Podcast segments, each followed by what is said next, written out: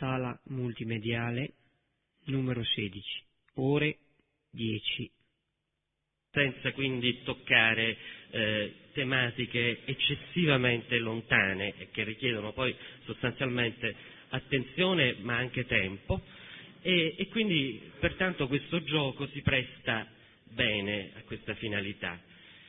Una sequenza di argomenti sarà un'introduzione, appunto, giusto, dove si faranno un po' di considerazioni sull'argomento colore, e poi successivamente queste proiezioni racconto su ciascun colore. Vi dico subito che i colori presi in considerazione, come potete notare, sono i 7 colori della luce solare. Forse va detto subito che vi trovate davanti un colore che subisce un periodo un po' in cui chi dice che non esiste, Newton non lo aveva identificato, alcune persone hanno nella suddivisione tra primari e secondari hanno fatto sempre riferimento al numero 6.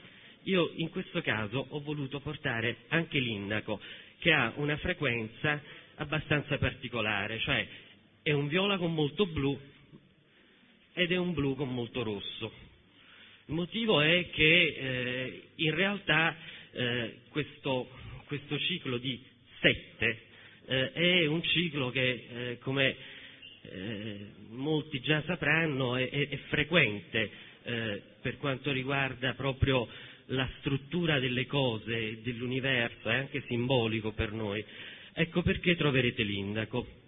Poi però, ovviamente non si può non parlare di colori acromatici, no? Questi sono i colori cromatici, di colori acromatici che poi sono 3, ovvero appunto bianco, grigio e nero.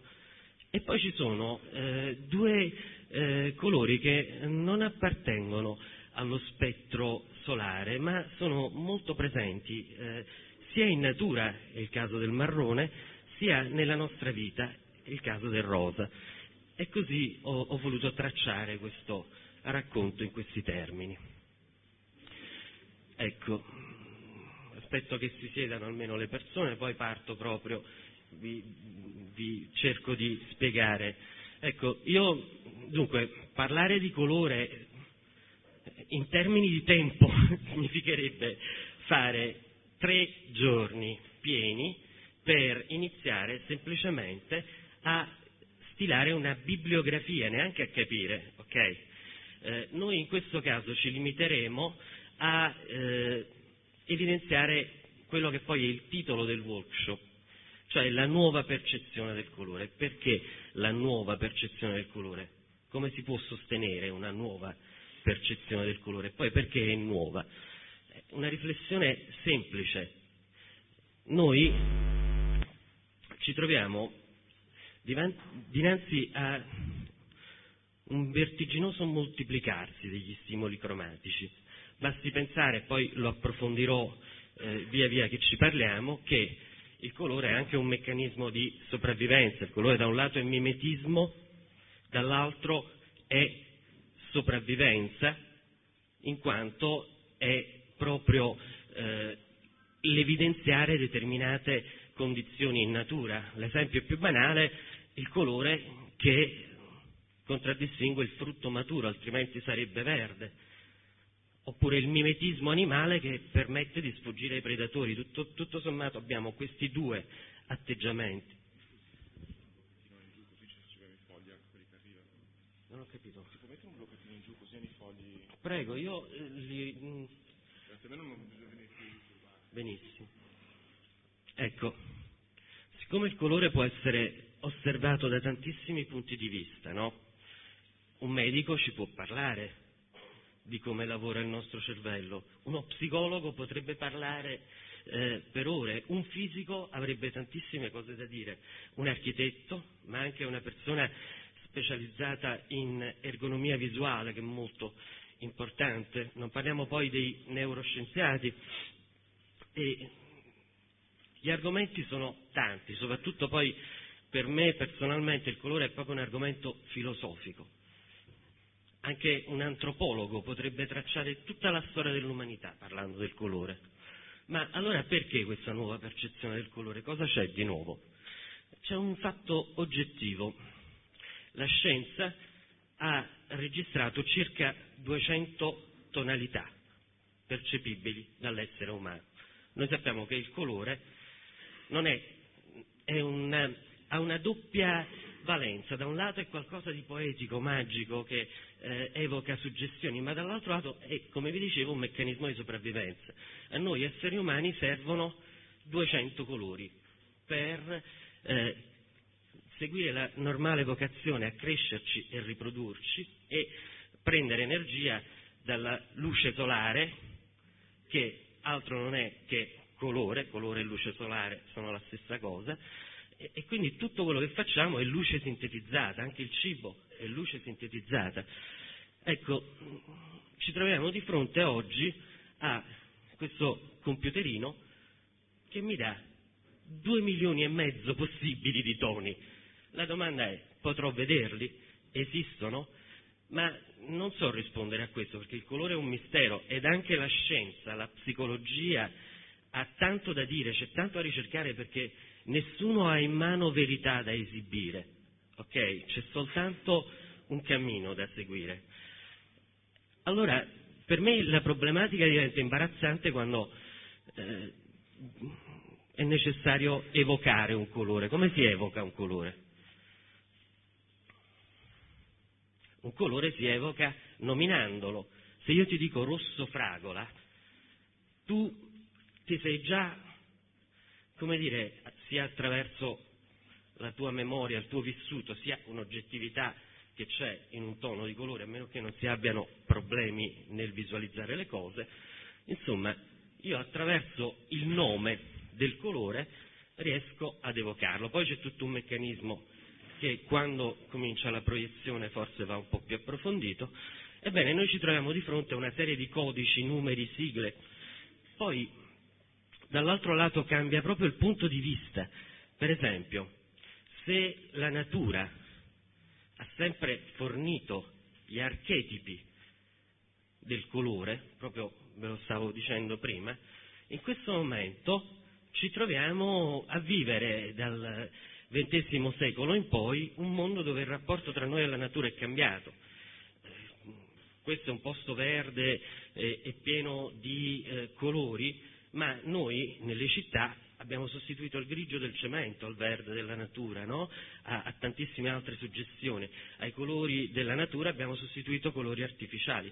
Di conseguenza, se è vero che un colore cambia anche a seconda del fondo sul quale è posto, vedere un rosso contro un verde della natura è molto diverso da vedere un rosso contro un grigio o dei colori metallici che sono nelle nostre città. Poi c'è un altro problema pure interessante, perché chiaramente da quando noi disponiamo di tecnologia, anche nell'ambito proprio della percezione del colore, riusciamo tranquillamente a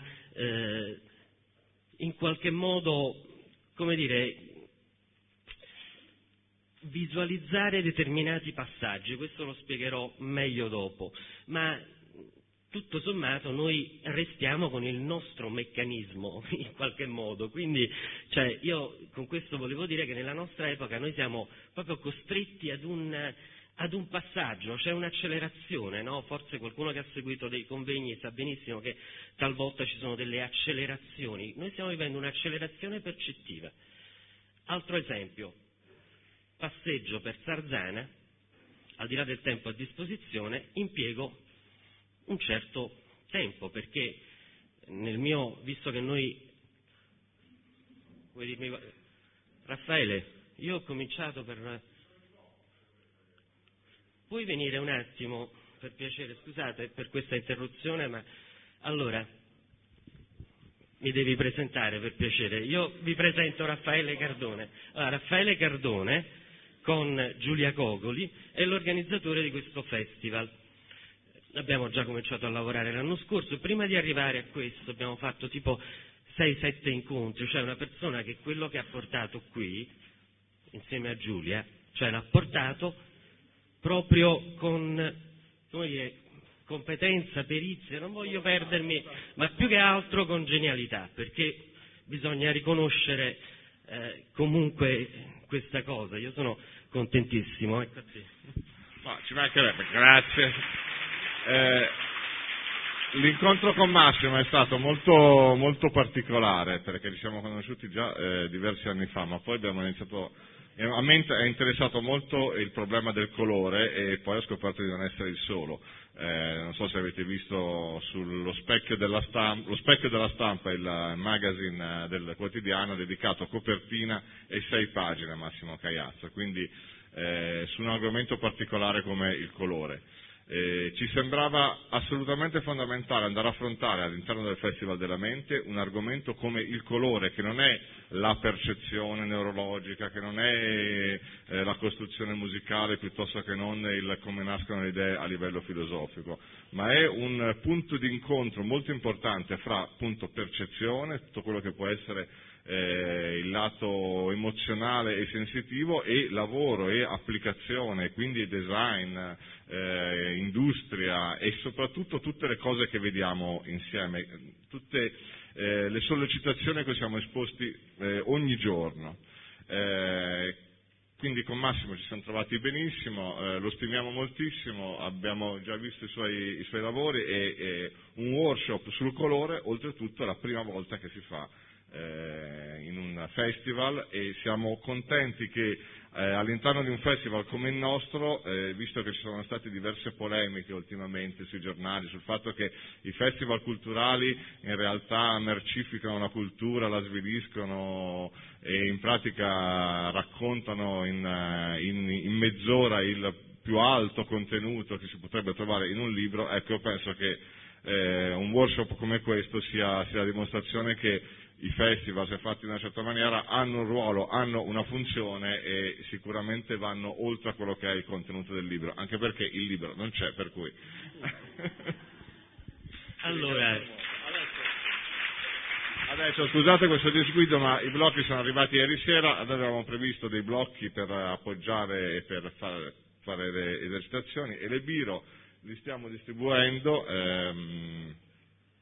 Per cui chi ha in un minuto distribuiamo, sono per poggiare i fogli, insomma, non servono null'altro. Quindi chi ha bisogno di biro e blocchi alzi la mano e verranno distribuiti.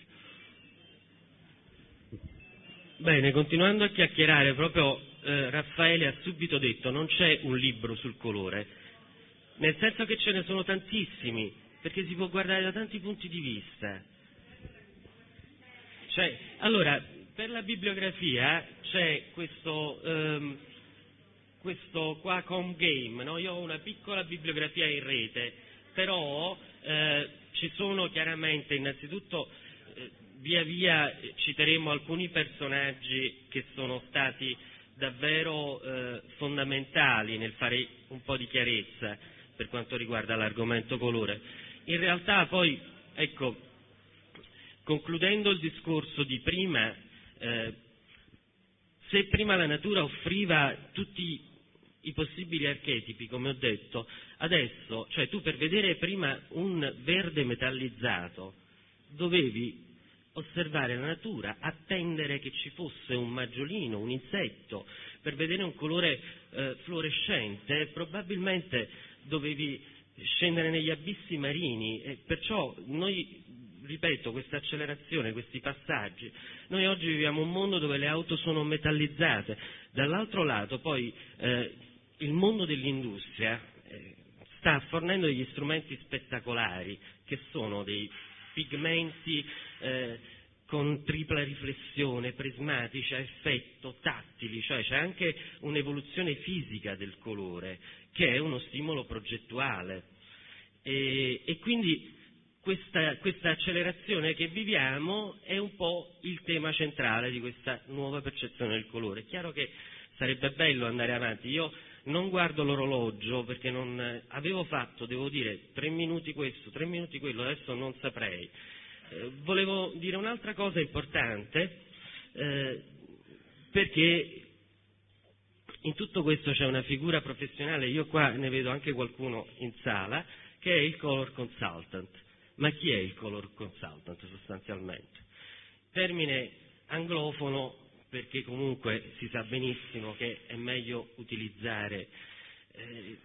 Potremmo, tradotto in italiano, potremmo dire cromatologo, ma il cromatologo ha sempre dei campi di indagine molto specifici. Consulente del colore. Non suona come color consultant comunque, ma sostanzialmente chi è? È un progettista del colore, è un progettista che utilizza tutte le qualità e le possibilità espresse dal colore, in modo da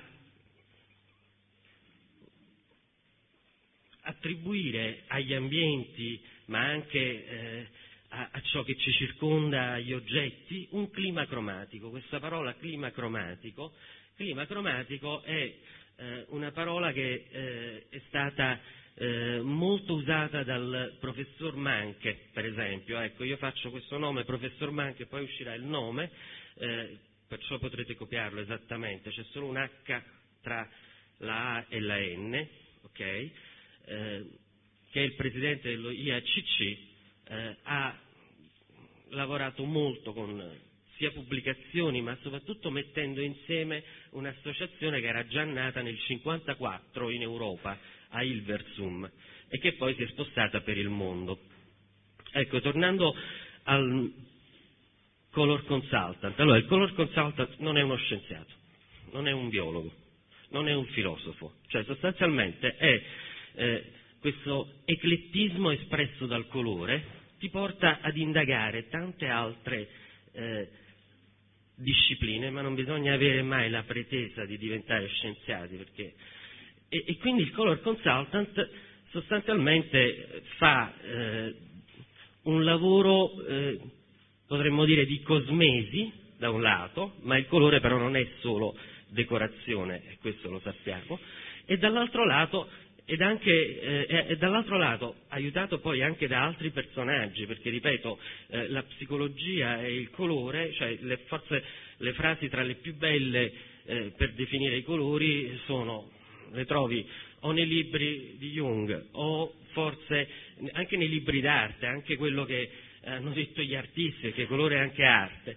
Insomma, la capacità di sintetizzare tante discipline e il dovere progettuale di creare un clima cromatico armonico e sempre cangiante. Adesso anche la medicina sta scoprendo che un sacco di dissesti fisici, sia di lieve entità, nonché di a un certo punto conseguenze notevoli, arrivano dall'ambiente nel quale viviamo, da dove traiamo noi le informazioni, dall'ambiente. Quindi, cioè, con questo potrei dire, non mi stupisce che in un ufficio male illuminato, grigio, regni in qualche modo un certo clima di distacco dalle persone, nonché di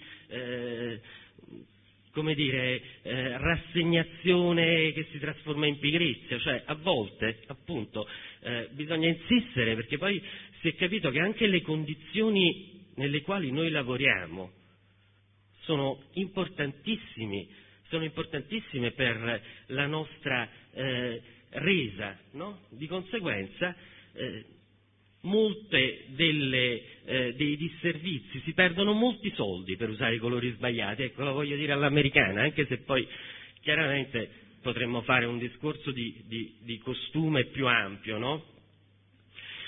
Poi c'è un altro discorso rispetto alla nuova percezione del colore.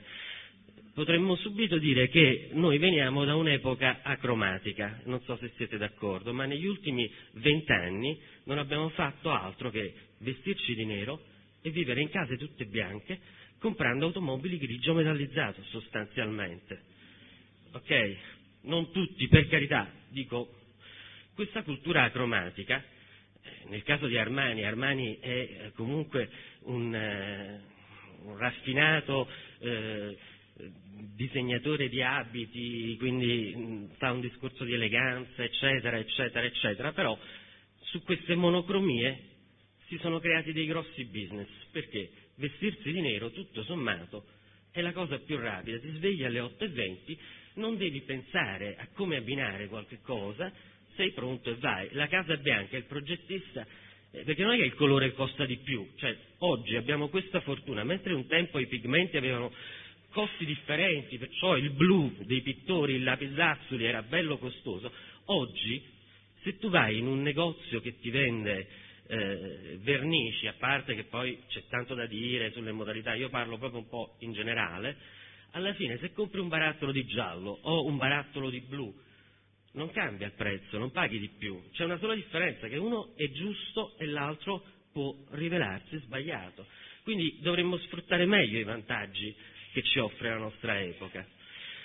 Ecco, quindi potremmo dire che come in tutti gli eccessi dalla cultura acromatica in questo momento passiamo ad una cultura del colore, però devo dire, ahimè, anche questo mi fa una certa paura, perché utilizzare il colore a piene mani senza soffermarsi sugli effetti e sulle modalità può generare addirittura in termini un po' più specifici degli ambienti iperstimolanti dopo quelli ipostimolanti, quindi paradossalmente una persona che pensa di fare bene, mi faccio tutta la casa di un bel colore intenso, poi se non è attento agli accordi, ai contrasti, alla qualità della luce esterna, al tipo anche di funzione che viene svolta in uno spazio, può altresì creare delle condizioni inadatte proprio alla concentrazione, al lavoro. Quindi io sostanzialmente faccio questo mestiere, color consultant.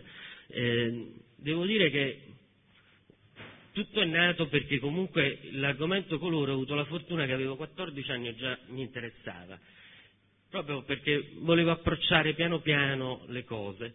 L'argomento colore poi mi ha consentito in questi anni di sentirmi in pace con me stesso, cioè io ho cercato di comprare tutti i libri sul colore, anche alcuni banali a volte, no?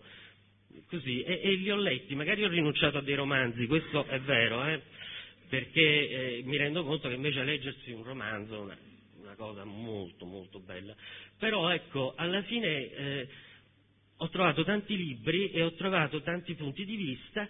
E poi chiaramente questo aspetto di indagine in realtà poi è coinciso con un'applicazione continua, perché io per esempio lavoro da 15 anni allo studio Mendini di Milano, che è assolutamente, Alessandro Mendini potremmo citarlo come esempio di persona che utilizza il colore come arte, lui non ha molto approccio sulla problematica funzionale del colore, che però lo usa e lo sa usare, e come istinto gli accordi che lui gioca sono sempre interessanti, e quindi poi via via lavorando mi sono reso conto che con Swatch c'era il problema del punto vendita del colore, abbiamo visto per esempio c'era una storia banale di un orologio, no? Un orologio bianco che ha venduto solo in California, non in tutto il resto del mondo, loro registravano questa cosa, insomma potremmo dire che da un lato è importante questo aspetto del colore delle cose, poi ogni tanto quando il colore si trasforma in marketing, ecco che anche lì ci sono dei fatti ingannevoli. Io stesso sono stato vittima non molto tempo fa di un fatto assolutamente ingannevole, al supermercato mi facevo la mia spesa come ognuno e tentato da una conserva sott'olio di funghi o qualcosa, guardando questo colore verde in associazione con un bel arancio brillante e un verde scuro, l'ho comprato senza guardare gli ingredienti. Sono arrivato alla cassa e c'era l'olio di girasoli e oli vegetali. Io preferivo avere l'olio d'oliva, avevo avuto l'informazione olio d'oliva in quel modo. Ed ecco, mi sono reso conto che molte delle cose che ci circondano nel mondo delle merci utilizzano il colore come gli insetti, cioè un supermercato è come un prato dove ci sono tanti fiori, piante carnivore però in questo caso, e noi diventiamo degli insetti che ci poggiamo così sull'uno o sull'altro. Quindi ecco che a volte c'è anche per esempio un uso occulto del colore, no? Pensate a quanto abbia influito anche, per esempio, in due disastri tipo fascismo, nazismo, nonché chiaramente la dittatura comunista, il colore, la grafica, cioè la grafica dei nazisti, bisogna dire che era una grafica fatta molto bene, forse, cioè, anche... Ma la Chiesa poi, addirittura la Chiesa fino al Rinascimento non si poteva fare il manto della Madonna se non blu, altrimenti lo stesso Caravaggio ebbe tantissimi problemi nel partire dal buio. Ed ecco che poi invece nell'ambiente, per esempio, mi sono capitate un sacco di cose interessanti, perché forse vale bene parlare subito dell'equivoco del nero, del bianco e del grigio, immediatamente, così li superiamo. L'equivoco del bianco nell'ambiente è che il bianco amplifica, illumina, si dimentica una cosa, noi non siamo qui soli sulla Terra, c'è una cosa straordinaria che si chiama Sole, quando cambia la luce il bianco proietta ombre grigie, quindi addirittura io mi sono trovato a Milano persone che avevano la casa fatta veramente benissimo, sai quando tu dici non mi sento di metterci le mani, però tutta bianca alle 6 diventa la grigia, non c'è niente da fare. Oppure il nero, per esempio, il nero chiaramente come sua peculiarità restringe il campo visivo, se guardassimo proprio quasi come un'indagine sociale, antropologica, il nero, possiamo notare come negli ultimi 25 anni, innanzitutto, per esempio, il nero dei punk era questo mondo non mi piace, lo rifiuto, perché il nero è anche rinuncia. Immediatamente però la figura di rinuncia ascetica e maciata ci forniva canoni estetici che andavano verso il restringimento del campo visivo, quindi la snellezza, le forme allungate, ed ecco che qui sul piano proprio percettivo questo colore è certamente, pertanto è anche uno dei più eleganti, no? Infatti è un classico quello di due macchine dello stesso modello, una bianca e una nera, quella bianca ci sembra un po' più grande. Il grigio è un altro equivoco, non è sporchevole, resiste, non è vero, perché poi quando le cose si insudiciano comunque. Forse, evidentemente, io ho condotto una ricerca per un gruppo automobilistico italiano, non faccio nomi, però se dico italiano, e alla fine le auto... Le auto devono essere tutte grigio metallizzato perché sul mercato dell'usato sono le uniche che si vendono con sicurezza. Quando per esempio alcuni modelli, la Y10 ha cercato di fare delle palette, perché poi anche a bordo delle automobili c'è un problema, il rapporto con la luce esterna, cioè l'interno tutto scuro, è un errore perché ce ne accorgiamo quando veniamo abbagliati dalla luce, oppure tutto quel buio nell'abitacolo, un clima cromatico così basso, mentre tu guidi ti può anche fare addormentare, insomma. Ecco, superato questo, partirei adesso con questa serie di immagini che raccontano un po' l'inizio della cosa. Come si gira? Se mi fa il piacere. Ok. Gira pure, gira. Gira? Vabbè, allora un'altra cosa voglio dire, mi dispiace un po' perché come anche il carattere tipografico, le font nelle presentazioni sono belle, io mi sono dovuto adeguare all'AIAL perché i computer non hanno i caratteri, insomma, questo mondo dove la tipografia è fatta di Arial e Times, non può essere. Io volevo sceglierlo il carattere, però, ecco, questo è un punto di partenza importante, questa piramide della percezione del colore. Il professor Mahnke è, prima ho citato Alessandro Mendini, un'altra delle persone illuminanti, europeo che si è trasferito in America, presidente dello IACC, International Color Consultant Association, ormai è ritornato in Europa, ha fatto esperienze sul colore con una quantità di informazioni che lui ha sintetizzato fino ad elaborare questa piramide, che ritengo uno degli strumenti più semplici e più comodi per parlare tra di noi adesso. Che cos'è la piramide dell'esperienza del colore? Allora, innanzitutto diciamo subito una cosa: il colore dove sta? Nelle cose, nella nostra testa, è un fenomeno della luce, sono particelle materiche che ci arrivano. Sintetizzando brevemente, Newton disse: no, il colore è un fenomeno della luce. Di importante c'è certamente Goethe, che è stato il primo da filosofo a soffermarsi sul mondo interiore, perché ciò che c'è fuori deve esistere per forza anche dentro. Queste sono le sue parole. Ed ecco che è vero che il colore è un effetto della luce solare, però io se chiudo gli occhi il colore lo posso vedere ancora o no? Sì. E allora dove sta sto colore? E poi arriva nel cervello, e dove va a finire? Perché io in condizioni cromatiche errate posso sudare di più, o perché il mio battito cardiaco può essere accelerato, o perché se sono in una stanza grigia perdo la pazienza.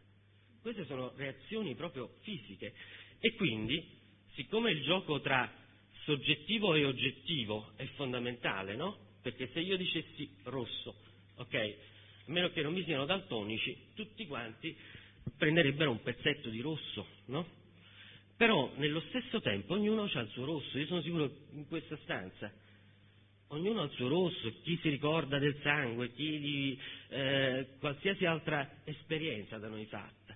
E quindi partiamo dal primo gradino, quindi proprio il colore come evidenza e mimetismo, nonché colore come elemento capace di una nostra reazione fisica. Quindi il primo gradino, quello delle reazioni biologiche ad uno stimolo cromatico, non è controllabile da noi.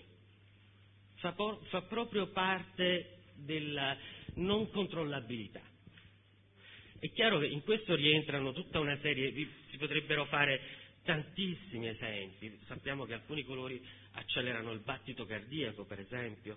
Sappiamo che nei meccanismi naturali la funzionalità del colore di un fiore è semplicemente la sopravvivenza di tutta la specie, sia dell'uccello che si va a nutrire, sia dell'uccello, dell'insetto, scusate, ogni tanto, sia delle spore che poi viaggiano finendo da altre parti, no? Quindi partiamo dalla reazione biologica, i segnali che nel mondo animale possono essere, per esempio, quando alcuni animali sono pronti per la riproduzione, sono contraddistinti da colorazioni particolari. Facendo riferimento a Ippocrate potremmo anche dire che il colorito stesso è già la presentazione di una persona. Potremmo anche dire che, ad esempio,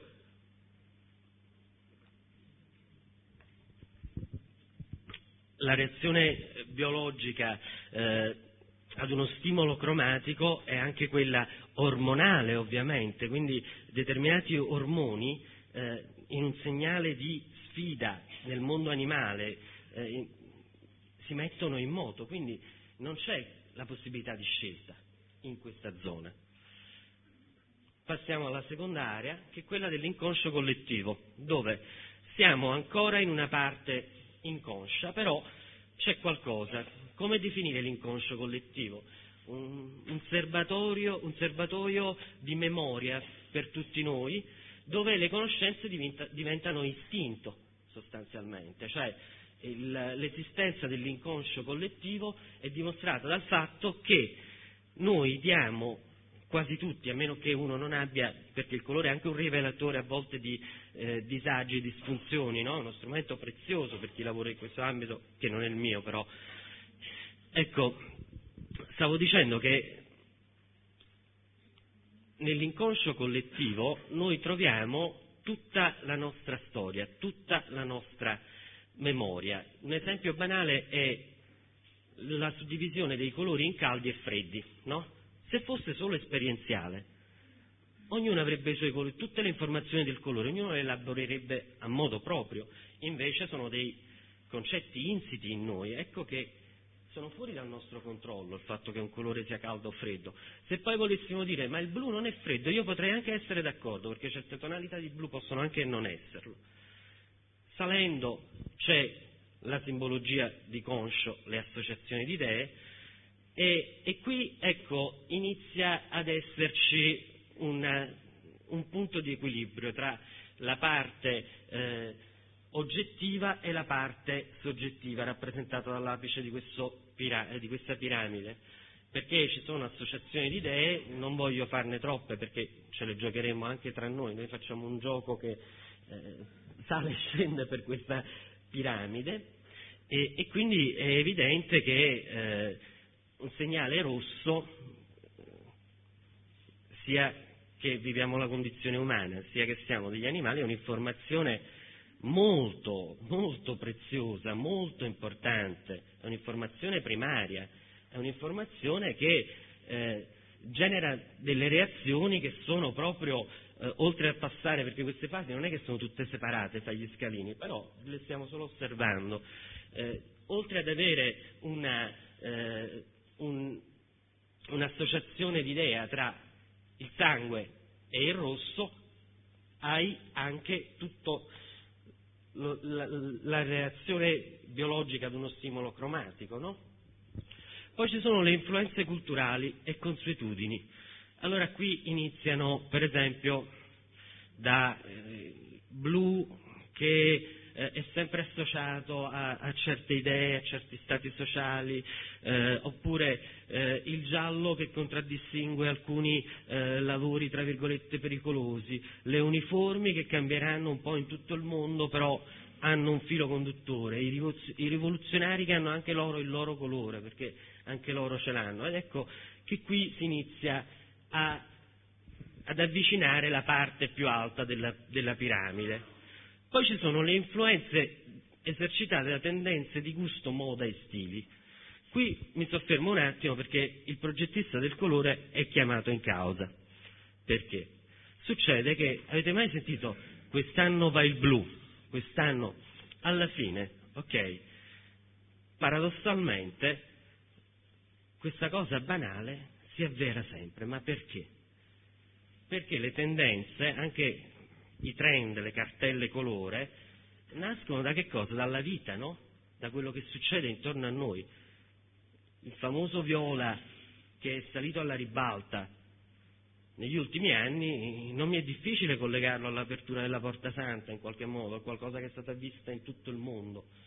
Non è difficile, per esempio, non collegare certi verdi che si sono affermati nei primi anni 90 come diretta conseguenza del mimetico della guerra del Golfo. Sarebbe cinicissimo, e purtroppo invece lo è, ci sono questi, ma non sempre, devo dire, non sono una cosa negativa, poi sono degli strumenti, se tu li vuoi usare e li sai usare, li puoi usare. In alternativa si diventa passivi, no? Per non sbagliare noi perdiamo l'acriticismo, perché poi noi, così come per il colore, perché il colore è uno strumento incredibile? Perché ci sono migliaia di miliardi di informazioni sul colore, perché è un mistero sostanzialmente, se no sapremmo già cosa dire. Però la fase importante è l'elaborazione di queste informazioni, non sono più la quantità di informazioni a disposizione, questa è proprio la metafora della nostra epoca. E quindi vivere passivamente le influenze della moda è certamente un po' deprimente. È chiaro che in termini di marketing, se io produco un tavolino rosso e quell'anno uno lo fa verde, uno lo fa giallo, le cose non si abbinano, quindi noi viviamo un po' come quando le persone vanno a comprare un abito e comprano l'abito già associato in vetrina tra camicia e pantaloni. Quindi, per dirvi una mia opinione personale, io non ho nulla di contrario rispetto anche ai trend, trovo che anche i fenomeni di massa siano belli, però bisogna essere un minimo critici, un minimo preparati, altrimenti si cade nella monocromia. Perché il nero è stato così pericoloso? Perché la monocromia in natura non esiste, il tutto bianco, il tutto nero non esiste, capito? E poi in ultimo abbiamo il rapporto personale con il colore. Quando noi diciamo quel colore non mi piace.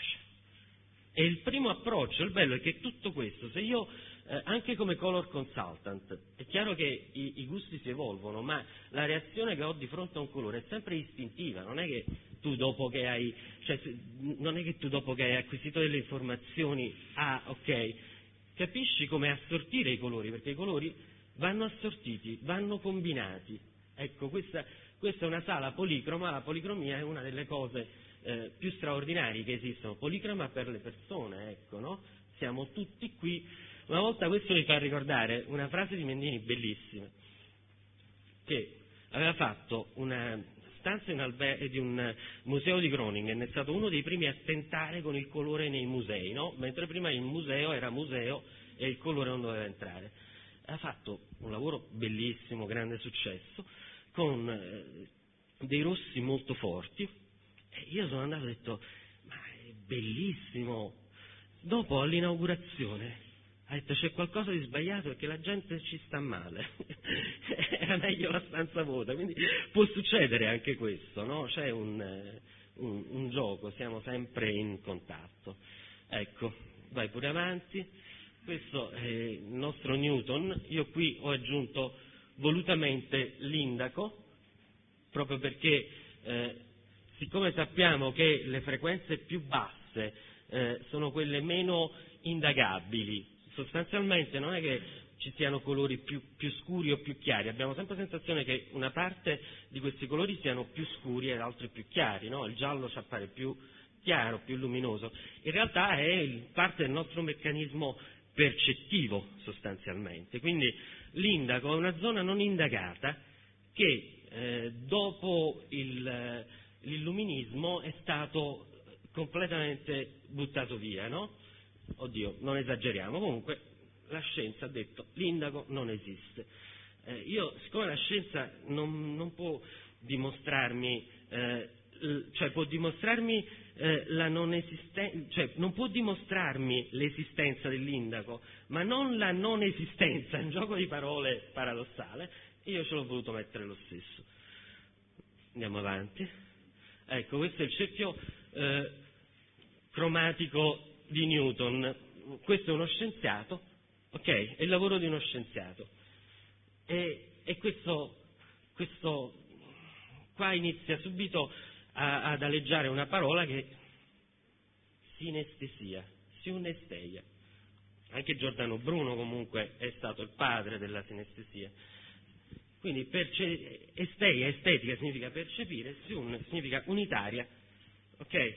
Di conseguenza il colore non lo percepiamo solo con gli occhi, il colore lo percepiamo con la pelle, lo percepiamo anche con gli altri sensi. Infatti se io ti dico un rosa dolce, oppure quel colore chiassoso, oppure un colore pesante, no? Il parlato racchiude tutta una serie di cose, ed ecco che qui, per esempio, Newton alla lettera C corrispondeva alla nota Do e via dicendo, ha fatto questo primo schema cromatico che tra l'altro ha anche l'indaco, perché quel numero 7 era un punto di partenza, quindi il colore ti dà una possibilità di essere sia creazionista che darwiniano, perché? Alla fine io posso spiegarti perché il cielo è blu, il mare è blu, però poi posso vederla anche come dire, però se il blu è il colore che percepiamo in modo più agevole insieme al verde, c'è un lato di evoluzione, ma forse c'è una mente che ha detto meglio che glielo faccio blu il cielo, così questi stanno tranquilli, perché sennò già sono un po' sovraeccitati, no? Quindi coincidono le cose. Ecco. Questo invece è l'arte, questo è Itten, un pittore che ha fatto un cerchio cromatico identificando poi i complementari, i primari, i secondari, i complementari. Io lo dico proprio velocemente perché sinceramente è un argomento che richiederebbe una giornata. Ecco, i colori della luce sono 6, ok? 7 con l'indaco. Questi 6, perché sono 6? Perché sono più comodi. 3 primari e 3 secondari. Allora, ci sono dei colori che non possono essere assolutamente generati se non con il colore stesso, e ci sono degli altri che sono l'unione di altri colori. E quindi abbiamo i tre primari identificati, varie sintesi additiva, sottrattiva, insomma per comodità diciamo che esiste il rosso, il giallo e il blu, che sono i primari, e dall'altro lato, questo per quanto ci è comodo, perché poi potremmo anche dire il rosso, il verde e il blu, in questo caso stiamo parlando invece di questo, e in modo tale che io unendo, per esempio, questo è anche il giochetto dei complementari, che lo sapete pure un po' tutti quanti, no? Cioè se io prendo uno di questi tre primari, ok, il blu, e voglio sapere qual è il complementare, quali sono rimasti? Il giallo e il rosso, uniamoli e arancione, ed ecco qui sintetizzato tutto questo. È chiaro che questa è teoria del colore, quindi è un'altra delle discipline da indagare. Andiamo avanti, ed ecco qui una classificazione numerica dei colori. Quando uno si trova a lavorare, magari se io lavorassi, faccio per dire, con New York, e se io chiedessi fai quell'ambiente color pesca, no? Lui va lì, dice ma questa è acerba, sarà così, la pesca di là, vado là, è tutta un'altra cosa, no? Questa classificazione del colore che purtroppo ci fa dire fai tutto 250, perdi la poesia, però è efficace e siamo sicuri. Poi esistono vari sistemi, da quello di Munsell, molti di voi conosceranno il Pantone, che è uno di quelli universali, poi ci sono le mappe di quadricromia per chi stampa, insomma ce ne sono tante, chi fa fotografia. Ed ecco che qui inizia a nascere l'equivoco ed arriviamo a milioni di colori. Vai pure avanti. Qui vi ho portato, proprio giusto per farvi vedere fisicamente, molti li conoscerete, gli strumenti del color consultant. Lo strumento più importante di un color consultant è la propria persona, però questi sono molto utili. Ecco, queste sono le famose palette Pantone, ne esistono di vario tipo, perché poi se tu hai fatto un colore con il computer, poi lo stampi e viene diverso, altrimenti come fa Pantone a non venderti pure la mazzetta? Sarebbe bello, no? Quindi c'è il process, per esempio, che ti dà tutta la distribuzione secondo l'asse delle ascisse e le ordinate delle quantità di colore. Vai avanti. Ecco, qui... Questa è ci sono anche delle aziende, la Sikkens pure fa molto lavoro intorno a questo. Parliamo subito di colore trasparente, per dire che normalmente quando si dipingeva una casa 100 anni fa si utilizzava il rosso, davi una mano ed era rosa, 2 mani e diventava più intenso, 3 mani ti piaceva, quindi c'era maggiore individualismo, maggiore capacità, differenza, diversità, il pigmento era diverso. La nostra epoca pratica ci fa comprare i colori già pronti. Colori che non possono essere schiariti perché diventano grigi. Se tu prendi 2 complementari Pantone non ottieni il grigio, se tu prendi invece i colori trasparenti puoi ottenerlo. Però ecco che Sikkens si sta preoccupando delle tinte per architettura, ma anche di tutta un'altra serie di tinte che possono essere utilizzate. Vai avanti. Ok, queste sono vernici ad effetto tattile, perché poi la tattilità è molto importante nella percezione del colore, cioè noi lo percepiamo anche con la pelle, no? Queste sono cose straordinarie che ci dà la nostra contemporaneità. Questi sono vernici cangianti, sono dei pigmenti iridescenti che cambiano a seconda della luce.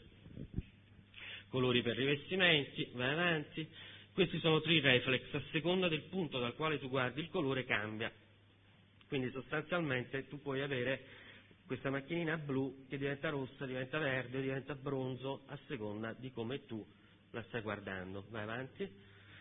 Qui c'è l'anilina, che è una cosa fantastica, la più banale di tutti, però l'anilina sul legno è il modo più economico, meno volgare di fare i parquet, cioè troppo, come dire, statici ed elaborati. Poi anche quando le cose si consumano, se il colore è bello, resta bello.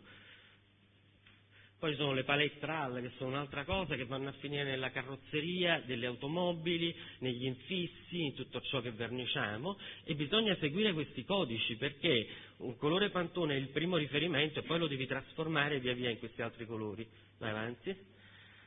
Le tinte per arredo urbano, finalmente c'è qualcuno che si è messo a produrre le tinte per arredo urbano. Finita la grande generazione di coloro che erano degli artisti, la Liguria poi offre esempi incredibili, non sappiamo più come colorare queste case. Questi sono acrilici, quindi sono pratici, ma perlomeno sul piano visivo hanno una certa somiglianza con i colori dei centri storici, che poi la nostra, noi siamo viziati in Italia, noi abbiamo dei cromatismi, cioè così come c'è in ogni città un formaggio o un tipo di vino, c'è anche un colore, una ricchezza alla quale paradossalmente abbiamo rinunciato, ma questo è un problema delle amministrazioni però.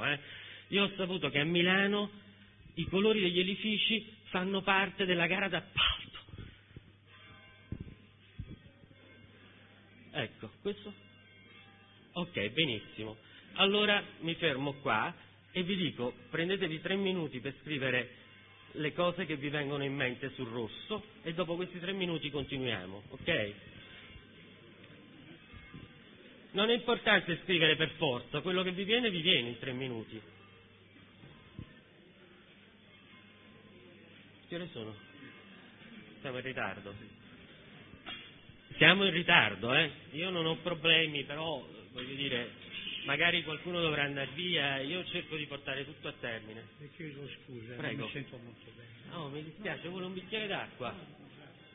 Mi dispiace. È caldo qui.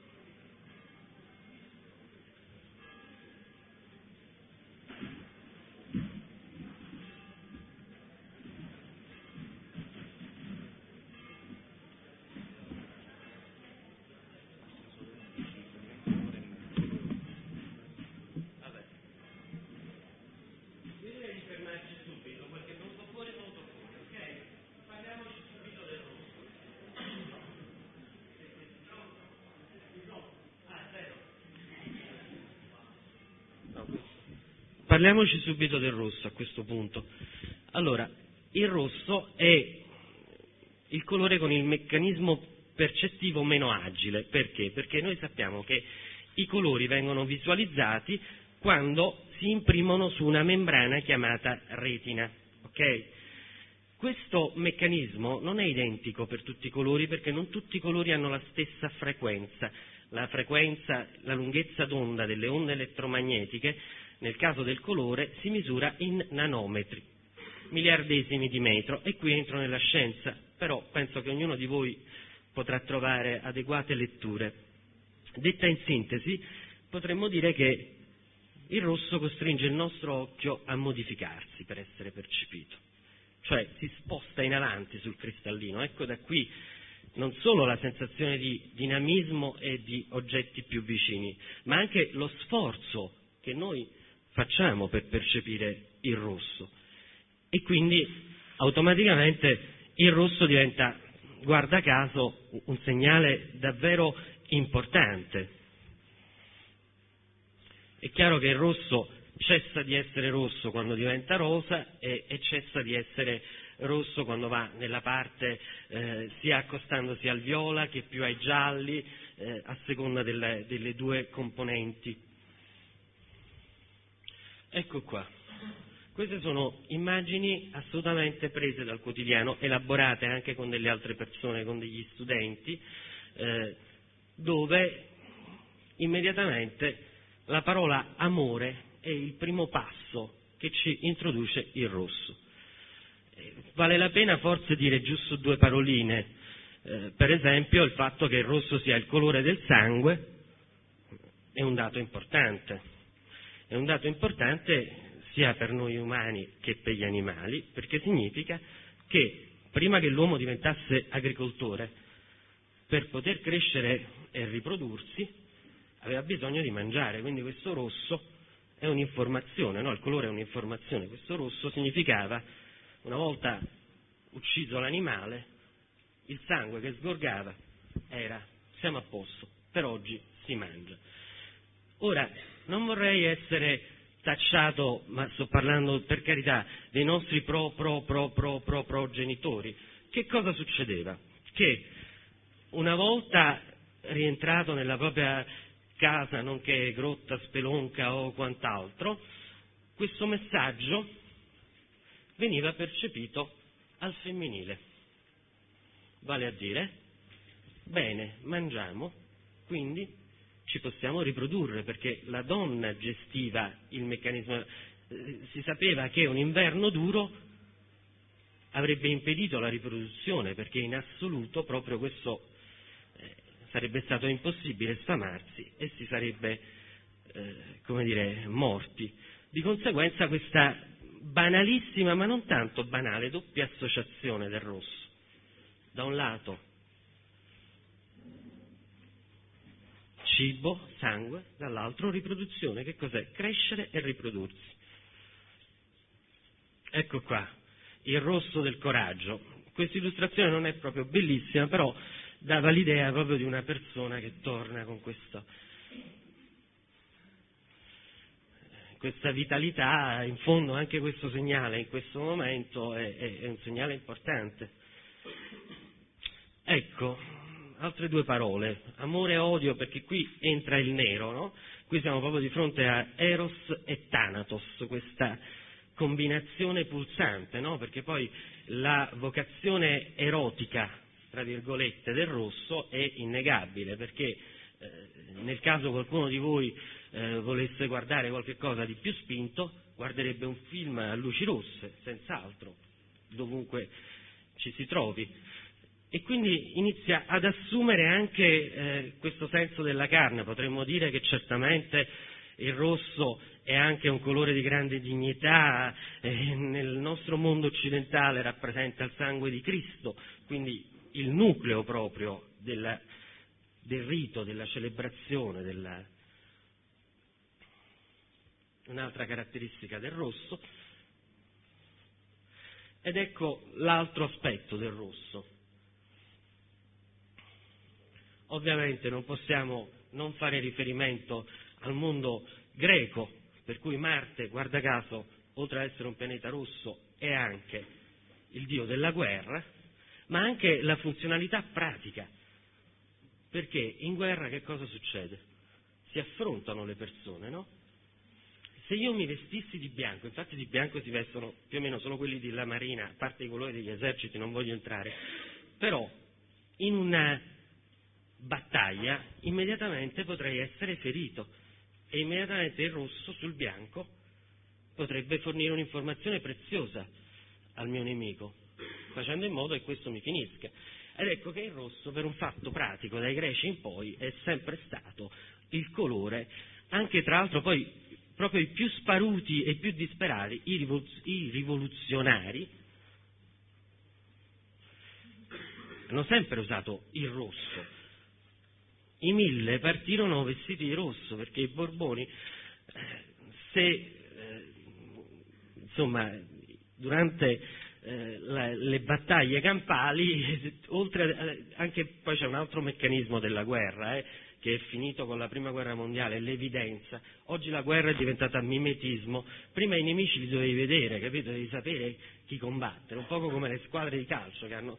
Oggi invece è mimetismo, non mi devi vedere. È chiaro che poi cambiano le strategie. Poi, siccome vi ho detto che il colore è sinestesia, no? Quindi può stimolare altri sensi.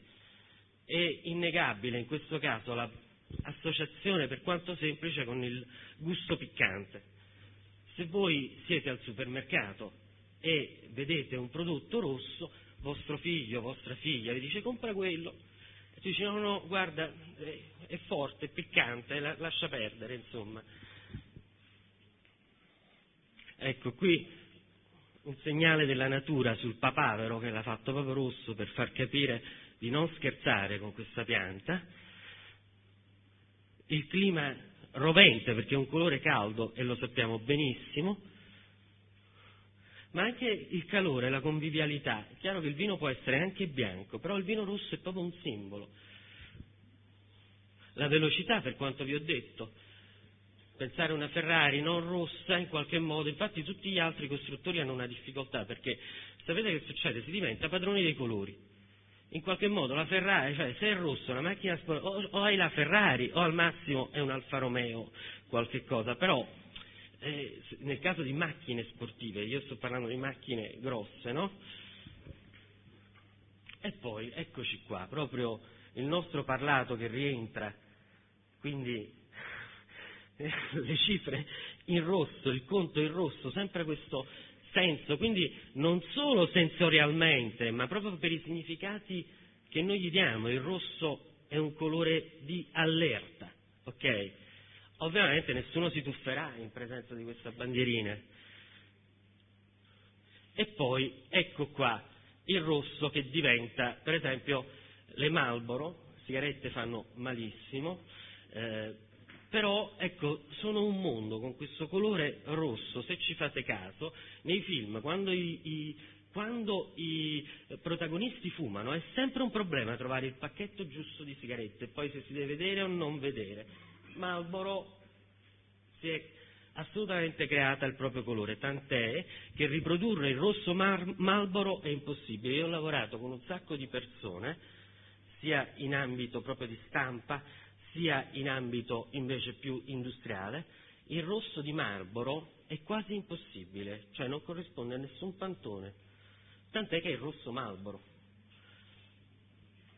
Ecco qua, non c'è bisogno di aggiungere altro, però vedete come il mondo delle merci sta entrando piano piano e vi dà dei segnali, no? E poi ecco, anche un utilizzo urbano di questi colori. Il professor Mahnke parla del giallo come colore anche delle cassette delle lettere, perché vive in Nord Europa. Noi in Italia abbiamo questo, vissuto in Nord Europa, noi in Italia abbiamo questa peculiarità delle cassette rosse, forse perché non sappiamo se arrivano le cose, allora. Poi qui il rosso Valentino è un altro. Perché io se ti dico, sai, rosso Valentino, ti ho detto qualche cosa, ti ho dato un'informazione. E poi qui entriamo nell'immagine anche più stereotipata che esista, però non è l'erotismo dei giorni nostri, cioè già al tempo dei Greci insomma, le persone che davano godimento a pagamento utilizzavano il rosso proprio. Ecco, qui c'è un altro discorso, ancora spinto oltre, cioè un rosso ancora facendo quasi riferimento a quell'amore-odio. Qui il soggetto è nero, però c'è questo discorso molto dove la vocazione calda diventa immediatamente molto aggressiva. Poi c'è il senso di trasgressione anche, detto brevemente, a parte questa scarpa con la suola che già di per sé è una trasgressione. Una grande trasgressione fu l'avvento dello smalto per le unghie, no? Perché aveva un significato sociale. Io i piatti non li lavo, le mie mani me le tengo perché non mi devo. E quindi, cioè, guarda caso, il colore scelto era il rosso. Qui entriamo ancora nel marketing, il protagonismo del rosso che è proprio. Ecco, questo è un ambiente bellissimo del Castello di Berlino, talmente bello, però una cosa importante vorrei dirvi nel colore da ricordare, il rapporto 3:1 è fondamentale, perché in un ambiente il colore deve essere distribuito in modo anche funzionale. Sostanzialmente il pavimento cosa fa? Mi sostiene, no? E quindi deve essere un po' più scuro. Le pareti mi limitano, non devono essere troppo scure. Il soffitto poi è quello che mi sovrasta, quindi deve essere chiarissimo. Questo non significa bianco. E in questo caso questa pomposità del rosso fa già intendere proprio una situazione molto ricca. Ecco, è anche un po' la casa rossa intesa proprio come segno fortissimo, anche se noi abbiamo la casa bianca per una malcelata purezza che non esiste. Poi ecco, assume poi, finché il rosso, grazie a questi legami ancestrali, diventa anche un colore scaramantico, che si utilizza in occasioni tipo l'ultimo dell'anno o altro, proprio perché? Perché il rosso è energia e vita. L'attività, ecco, queste sedie sono blu, infatti vi sto addormentando, ci volevano le sedie rosse. Infatti a teatro perché hanno messo il rosso come colore, a parte per la drammaticità, ma perché così questi non si addormentano sostanzialmente. Questo io ho registrato una caratteristica del rosso, no? Un tipo di rosso particolare e l'ho inserito. Il rosso pompeiano è un gioco, una sorta di grande equivoco, perché risalire in origine al pigmento del rosso pompeiano conduce ad un'altra tonalità e poi è diventato una sorta di, come dire, colore che però è, insomma, qui risalta per una serie di motivi. Ok, bene, vogliamo fare lo stesso con l'arancione?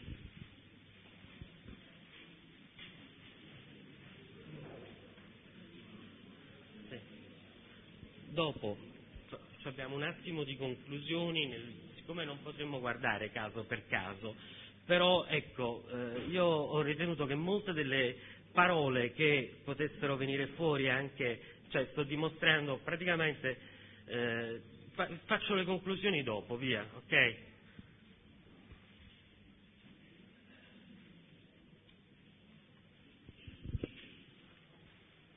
Fa un po' caldo.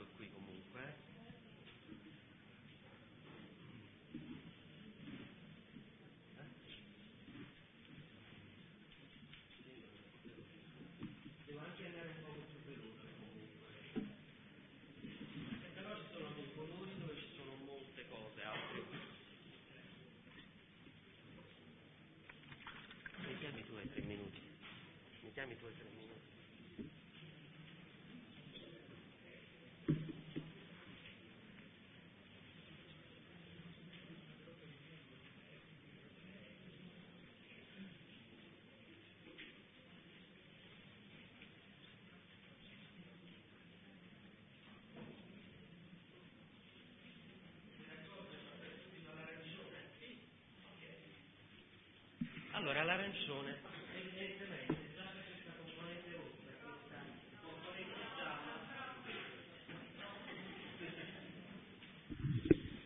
gialla, evidentemente già le due componenti dell'arancione, l'una rossa e l'altra gialla, vi stanno parlando di un colore che vive non tanto una crisi di identità, quanto un'ambivalenza, ma ce ne sono altri, no?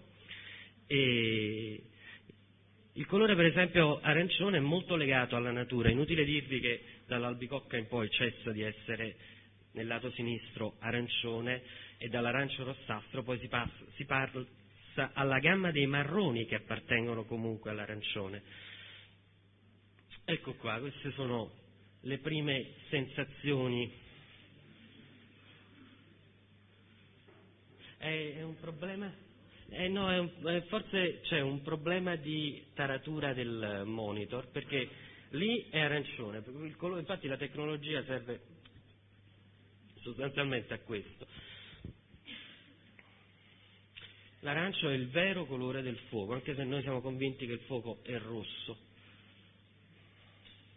Non solo, ma l'arancio è un colore anche sul piano sinestetico, sulle informazioni di gusto, è un colore anche bizzarro, nel senso che riesce a dare anche informazioni ambivalenti, perché il termine agro, proprio in relazione all'arancia, è una caratteristica dell'arancione, ma l'arancione quando tende più al rosso può diventare anche piccante, per esempio, oppure addirittura in alcuni casi dolciastro. Questa mutevolezza, questo essere tra il giallo e il rosso lo rende anche un colore particolarmente pulsante. Ecco, qui iniziamo anche con una parte di questo colore, perché ciascun colore ha una serie di chiaramente indicazioni che, cioè, anche le stagioni, i colori sono informazioni importanti, no? Che cielo c'è, ti vesti in un certo modo, il colore ha anche informazioni di temperatura con i colori caldi e freddi, dà tantissime informazioni, ed ecco che l'autunno, le foglie bruciate, la componente più marrone dell'arancione inizia a prevalere, portando anche un tono di melanconia. Questa è la sua ambivalenza, perché c'è questo senso di allegria, ma c'è anche questo collegamento, che poi è un fenomeno fisico, quello del sole arancione che tramonta, cielo arancione, vai, e dà anche un'idea di secco, di non tanto umido, cioè anche i colori danno questo tipo di informazione. C'è questo grado di riflettenza, per esempio potrei dire a tutti che sperimentando l'arancione, un pavimento in legno volgare, quello comprato con le tavole dei muratori, ben levigato e verniciato con l'anilina arancione e con una finitura super brillante, con un bel arancione, è una soluzione comodissima e rapida per una casa accogliente. Ecco qui come il gioco di marketing. Più avanti io ho fatto anche una parte di accordi cromatici, contrasti. Ecco qui questa interazione tra il complementare, quindi l'arancione, e il blu, in tutti e due i casi ci dà questo senso proprio di stimolante. Questo è un manifesto di sacchetti per Campari, bellissimo. Questa è Fanta. Provate a mettere una Fanta davanti a un bambino di 5 anni, anche se non ha sete, ha la pancia piena, la vuole aprire e la vuole. C'è questa armonia tra complementari, tra l'altro anche sdoppiati. In questo caso abbiamo il blu e l'arancione, e poi abbiamo il verde e il giallo, quindi altro non è questo verde che il blu più il giallo, quindi c'è chi ha lavorato certamente all'immagine di Fanta sapeva bene come comunicare con il colore. Ecco, dopo vedremo qual è il colore più evidente, però l'arancione ha questo senso rispetto ad altri colori, ha anche questo senso un pochino più rassicurante. Ce ne sono di più visibili e dopo subito lo vediamo, però è meno aggressivo e invasivo, tant'è che poi nel linguaggio quotidiano ci dà delle informazioni. Se salite sull'aereo, io cercavo di trovare qualcuno che non utilizzasse l'arancione, e una volta sono salito su un aereo che aveva, sai, quei dépliant, dove aveva usato un bel verde, no? Però la pagina finale era tutta arancione proprio. Quindi in questo meccanismo è chiaro che l'arancione, in termini proprio semantici, nell'urbano, nel nostro vivere, dà un tipo di informazioni di questo genere. Infatti poi tradotto in trend, no? Tradotto in merce, ok? L'accordo tra arancione e metallico, questo è inutile commentarlo, inutile commentare anche questo, e poi ecco l'ambivalenza, dove l'arancione, il colore di Hermès, diventa molto sofisticato. Anche nell'interior design l'arancione negli ultimi anni ha vissuto un periodo di grande vitalità, e devo dire che è un colore comunque accogliente e non aggressivo, non come il rosso e non egocentrico. Ok?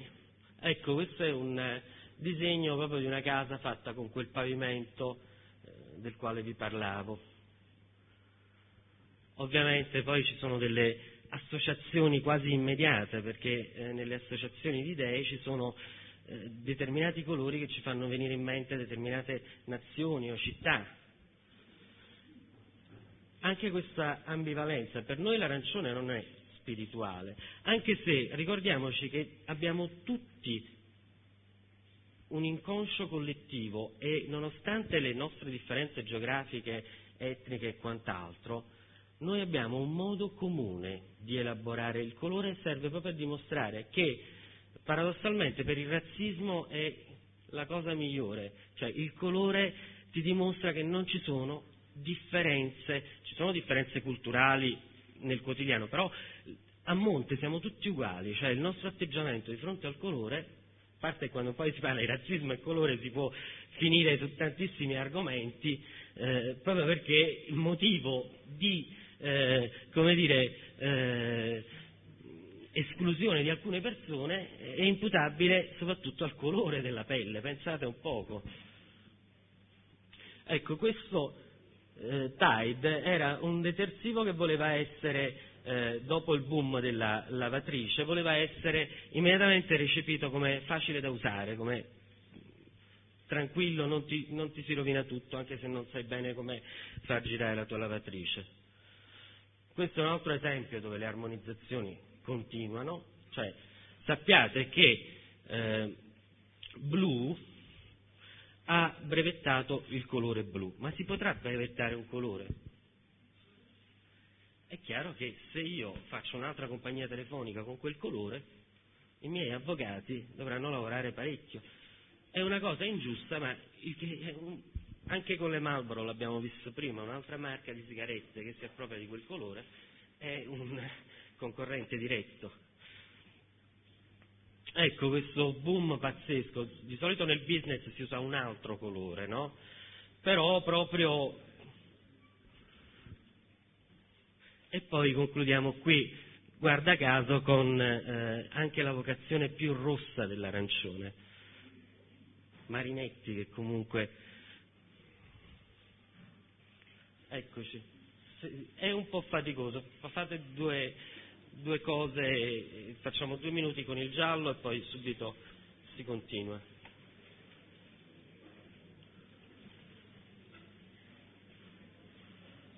Facciamo pure una pausa, però se facciamo una pausa finiamo tardi.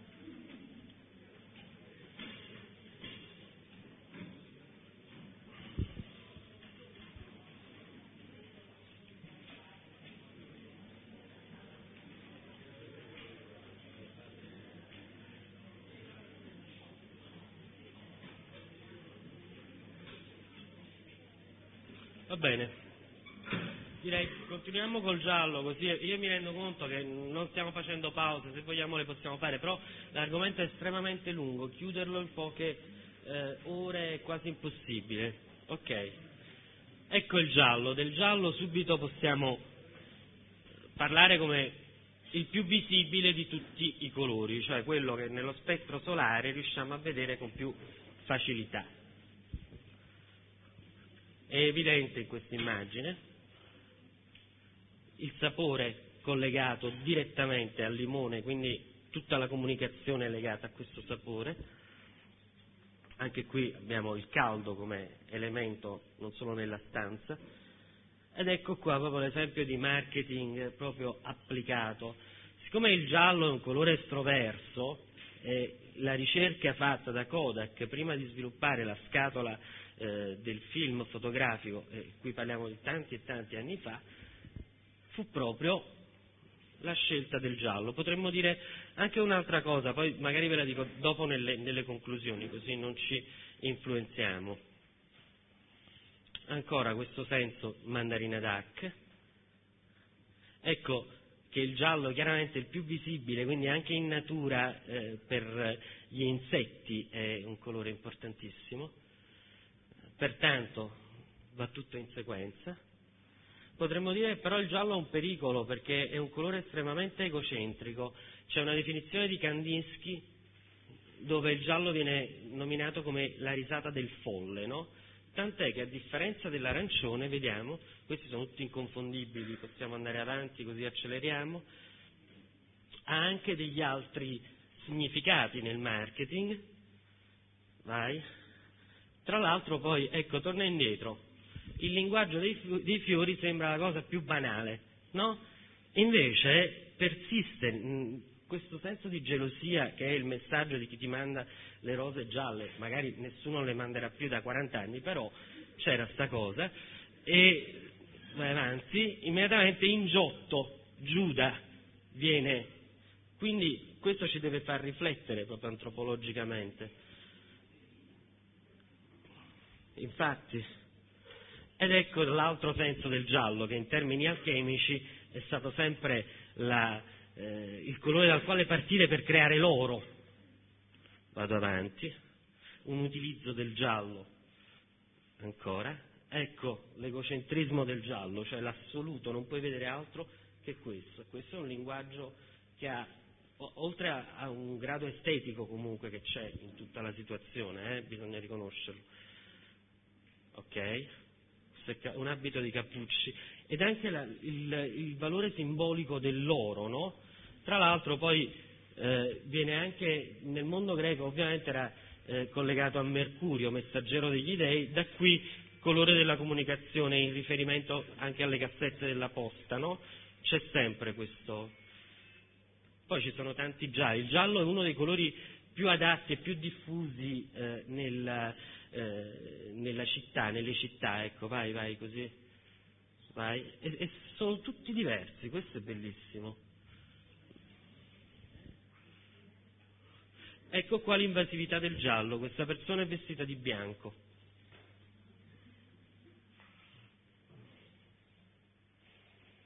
Ecco, in questo caso la pallina è ancora più piccola rispetto a prima, visibilità maggiore. Vai. Ed ecco il significato del giallo più assoluto come segnale di pericolo ancora maggiore, proprio perché in casi così gravi la visibilità è certamente il primo attributo dell'informazione.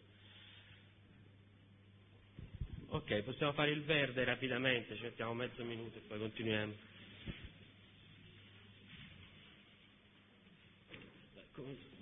Ho recuperato un poco.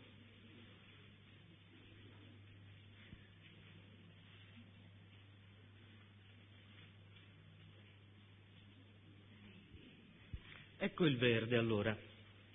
Ovviamente il verde è in assoluto il colore con il meccanismo percettivo più agevole, e non a caso appunto poi verde. Cioè, se io fossi uno scienziato direi che vediamo il verde perché per la sintesi clorofilliana la luce viene assorbita in tutti gli altri colori e il verde rimbalza, e vi darei la spiegazione in questo modo. Da un altro lato però ci sono tantissime cose da dire. Innanzitutto il verde, come l'arancione, ha un'ambivalenza molto spiccata, perché un'ambivalenza più sottile, non è l'amore-odio del rosso, è più sottile come ambivalenza.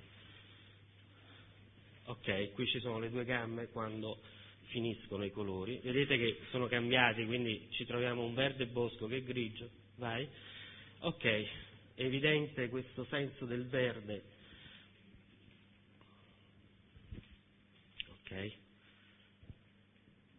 Sensazione di calma che noi riceviamo, un colore, non è che il blu è calmo perché non si sa, perché c'è il meccanismo percettivo agevole, questo è. Ed ecco l'ambivalenza del verde, che poi tutto sommato la muffa non è che altra vita sostanzialmente, quindi c'ha, tra l'altro poi il verde in tanti piccoli esercizi fatti come lo stiamo facendo noi in questo momento, aveva questa ambivalenza, veniva spesso identificato come colore velenoso.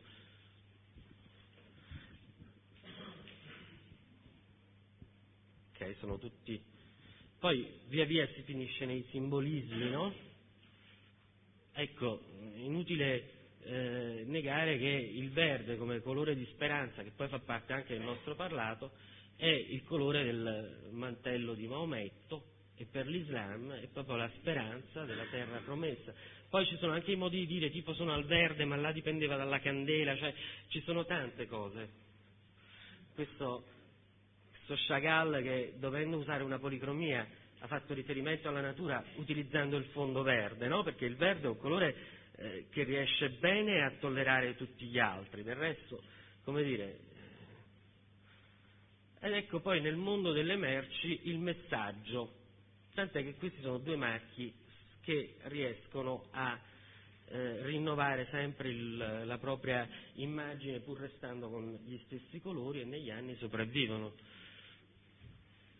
Ecco l'altro senso più spiccato di ecologico, no? Cioè ha il detersivo verde, ha la benzina verde, no? È tutta un'illusione in molti casi. Poi ci sono aziende serie, per carità, tanto di rispetto, insomma. E poi anche questo valore di invito, tant'è che se poi sei verde puoi anche passare quando c'è il semaforo. Qui c'è un discorso interessante rispetto al colore. Negli ultimi anni è stata fatta una guerra contro le tende, cioè le case non avevano più tende, molte delle case, o perlomeno spesso diventavano anche un po', come dire, scialbe, non caratterizzanti. Questo è l'esempio di un ambiente dove la luce, filtrando attraverso la tenda, proietta il colore, ed è, vi posso garantire che è un ottimo modo per colorare un ambiente. Cioè, colorare l'ambiente non significa prendere un pennello e fare tutto di un colore. Io posso avere anche una stanza verde se metto nel punto giusto un elemento verde. Ok, questa è un po' ironica, una mansarda. Ecco, qui c'è tutto un discorso con l'architettura contemporanea, dove l'associazione tra verde e trasparenza, in particolare questo Sony Center di Berlino, che devo dire è anche un po' eccessivo ogni tanto, questo utilizzo del verde che viene fatto adesso. C'è anche questa possibilità del verde in una struttura che sembrerebbe improbabile se non fosse stata verde, sempre Berlino. Ed ecco poi quel verde tradizionale, quel verde che comunque esiste da tutte le parti, anche nella moda, seppure il verde bisogna riconoscere che ha un problema, nel senso che negli ambienti dedicati alla cura del corpo bisogna stare attenti a non usare mai verdi troppo forti, perché questo lo sanno bene i pittori per il verdaccio, che ha un lato interessante, però dall'altro può succedere che con l'incarnato il verde lavori male, dando una sensazione di non completa, come dire, floridità. Va. Esatto. Quindi poi bisognerebbe raccogliere tutti i proverbi sui colori e cambiare immediatamente l'indagine. Ecco, qui c'è il contenitore, è chiaro che le bottiglie sono anche bianche e trasparenti, però c'è questo senso. Questo è l'esempio più classico di mimetismo, che in ambito militare, con la fine del combattimento corpo a corpo, è diventato strategico. E poi questo Tamara dell'Empisca che vi fa vedere come l'utilizzo del verde invece per l'incarnato, ma anche Klimt forse è l'esempio più straordinario. E poi ecco c'è la simbolicità, l'essere al verde, i verdoni, cioè c'è qualcosa proprio legata chiaramente alle cose che abbiamo visto prima, fertilità, prosperità, no? Ok, questa è la colorazione più affascinante. Ah, questa va avanti, questa non c'entrava qui. Va bene. Non so, ditemi voi, ve la sentite di fare il blu, volete prendere un po' d'aria, vorrei sapere le vostre. Io cerco di andare avanti. Ok, andiamo avanti. Fate pure, diminuiamo i tempi di elaborazione. Ok, parliamoci subito del blu, via. La gamma dei colori, questo senso che è evidentemente è quello che ci dà più l'idea di dilatazione. Ecco, qui arriviamo al blue jeans e la domanda è: secondo voi, se i jeans fossero stati gialli o verdi, avrebbero avuto lo stesso successo, la stessa condivisione sia a livello sociale sia a livello generazionale? La risposta è: i jeans sono blu. Il blu è il colore più gradito in assoluto. Chi chiaramente ha inventato i blue jeans era un povero genovese che non sapeva evidentemente le conseguenze di quello che aveva pensato. Poi ci sono le colorazioni naturali e dopo ne parliamo meglio. Ed ecco, il jeans con questo grado di universalità. Quindi paradossalmente abbiamo messo una foto dell'universo e un paio di blue jeans e possiamo utilizzare lo stesso termine. Ecco, poi il parlato è inutile dire perché.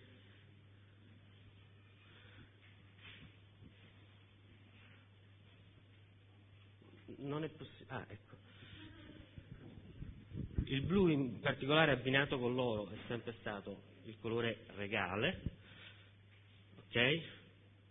Ma ecco un altro aspetto del blu, infatti nel linguaggio proprio I am blue, io sono triste, cioè c'è anche questa parte più intima, però non è una tristezza da disperazione, cioè è un impulso, ecco,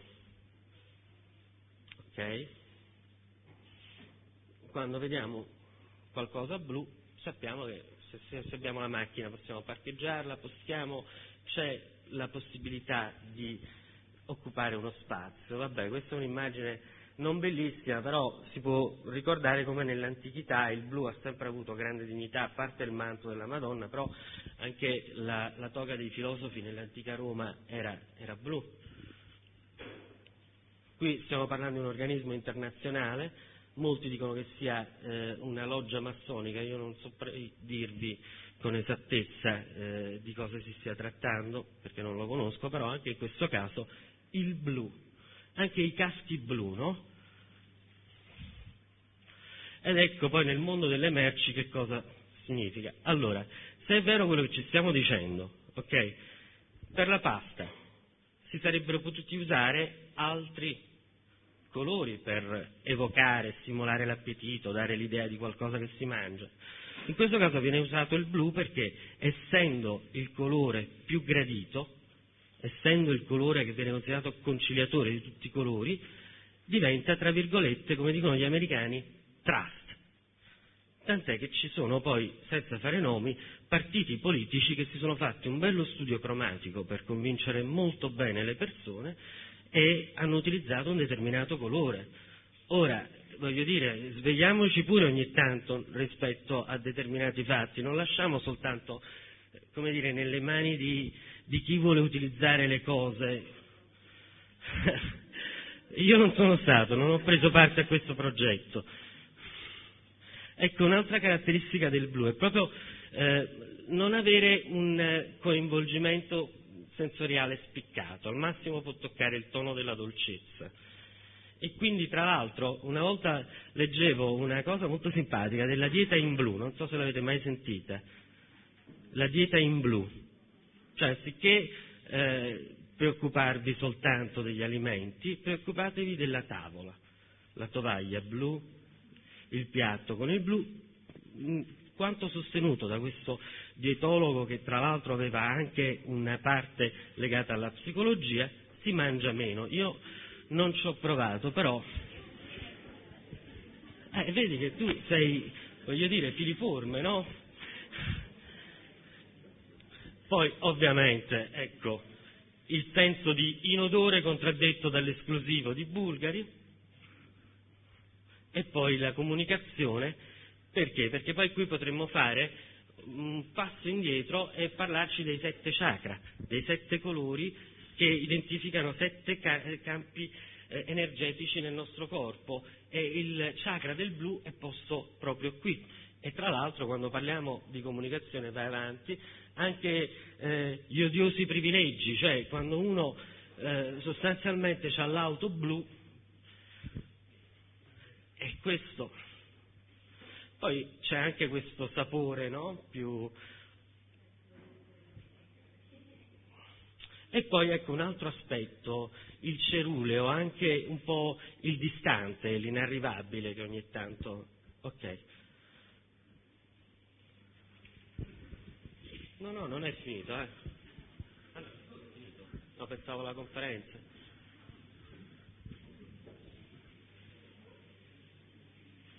Giusto 2 paroline così e poi passiamo subito all'indaco. Ecco, l'indaco è il più breve dei colori, ovviamente, perché bisogna dire che la gamma dell'indaco, appunto, un blu con molto rosso e un viola con molto blu ci offre un raggio meno nutrito. Però innanzitutto partiamo dal fiore indaco, che è stato l'elemento vegetale dal quale è stato tratto il pigmento, no? Nella colorazione delle lane è stato importantissimo. Nel mondo orientale l'espressione del mondo orientale è il tappeto, per esempio, no? Guarda caso, vai avanti, ecco qua come sono i jeans quando li compriamo.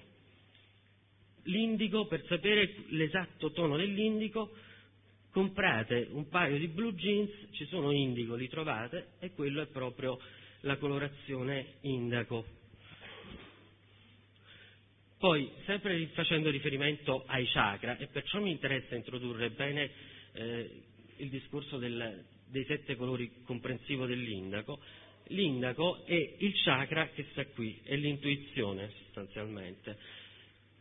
Siccome il viola è il più alto, che è comune anche guarda caso al mondo cattolico, l'indaco, stando tra blu e viola, è l'intuizione, è il terzo occhio, è proprio qua. È quello che noi ci rifiutiamo anche un po' di utilizzare, perciò l'indaco forse è stato un po' negato. Ok, il mondo giapponese, ok. Quando si gioca con le luci, l'indaco è molto meglio di qualsiasi gelatina blu, si lavora con le gelatine, con i rossi e con i blu, con il magenta e con il blu, e si ottiene veramente, anche perché io lo preferisco perché è un blu meno freddo. Vi ho fatto vedere come il blu può essere a volte freddo e distante, ok?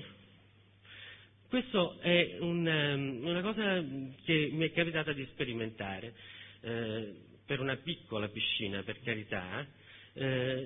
C'era un problema semplicemente di essere in un posto dove praticamente nell'Interland milanese questa piscina, insomma, non è come avercela a Capri o da altre parti, quindi l'acqua è sempre un pochino più fredda. Volendo utilizzare un colore come questo, la componente rossa proprio psicologicamente riscalda. Io ho visto a Verona una piscina nera bellissima, anche se è strana la sensazione di tuffarsi nel nero, no? Quindi anche le piscine non è detto che debbano essere tutte dello stesso colore. Quindi se qualcuno vi chiedesse di che colore fare una piscina, io vi consiglio di utilizzare l'indaco.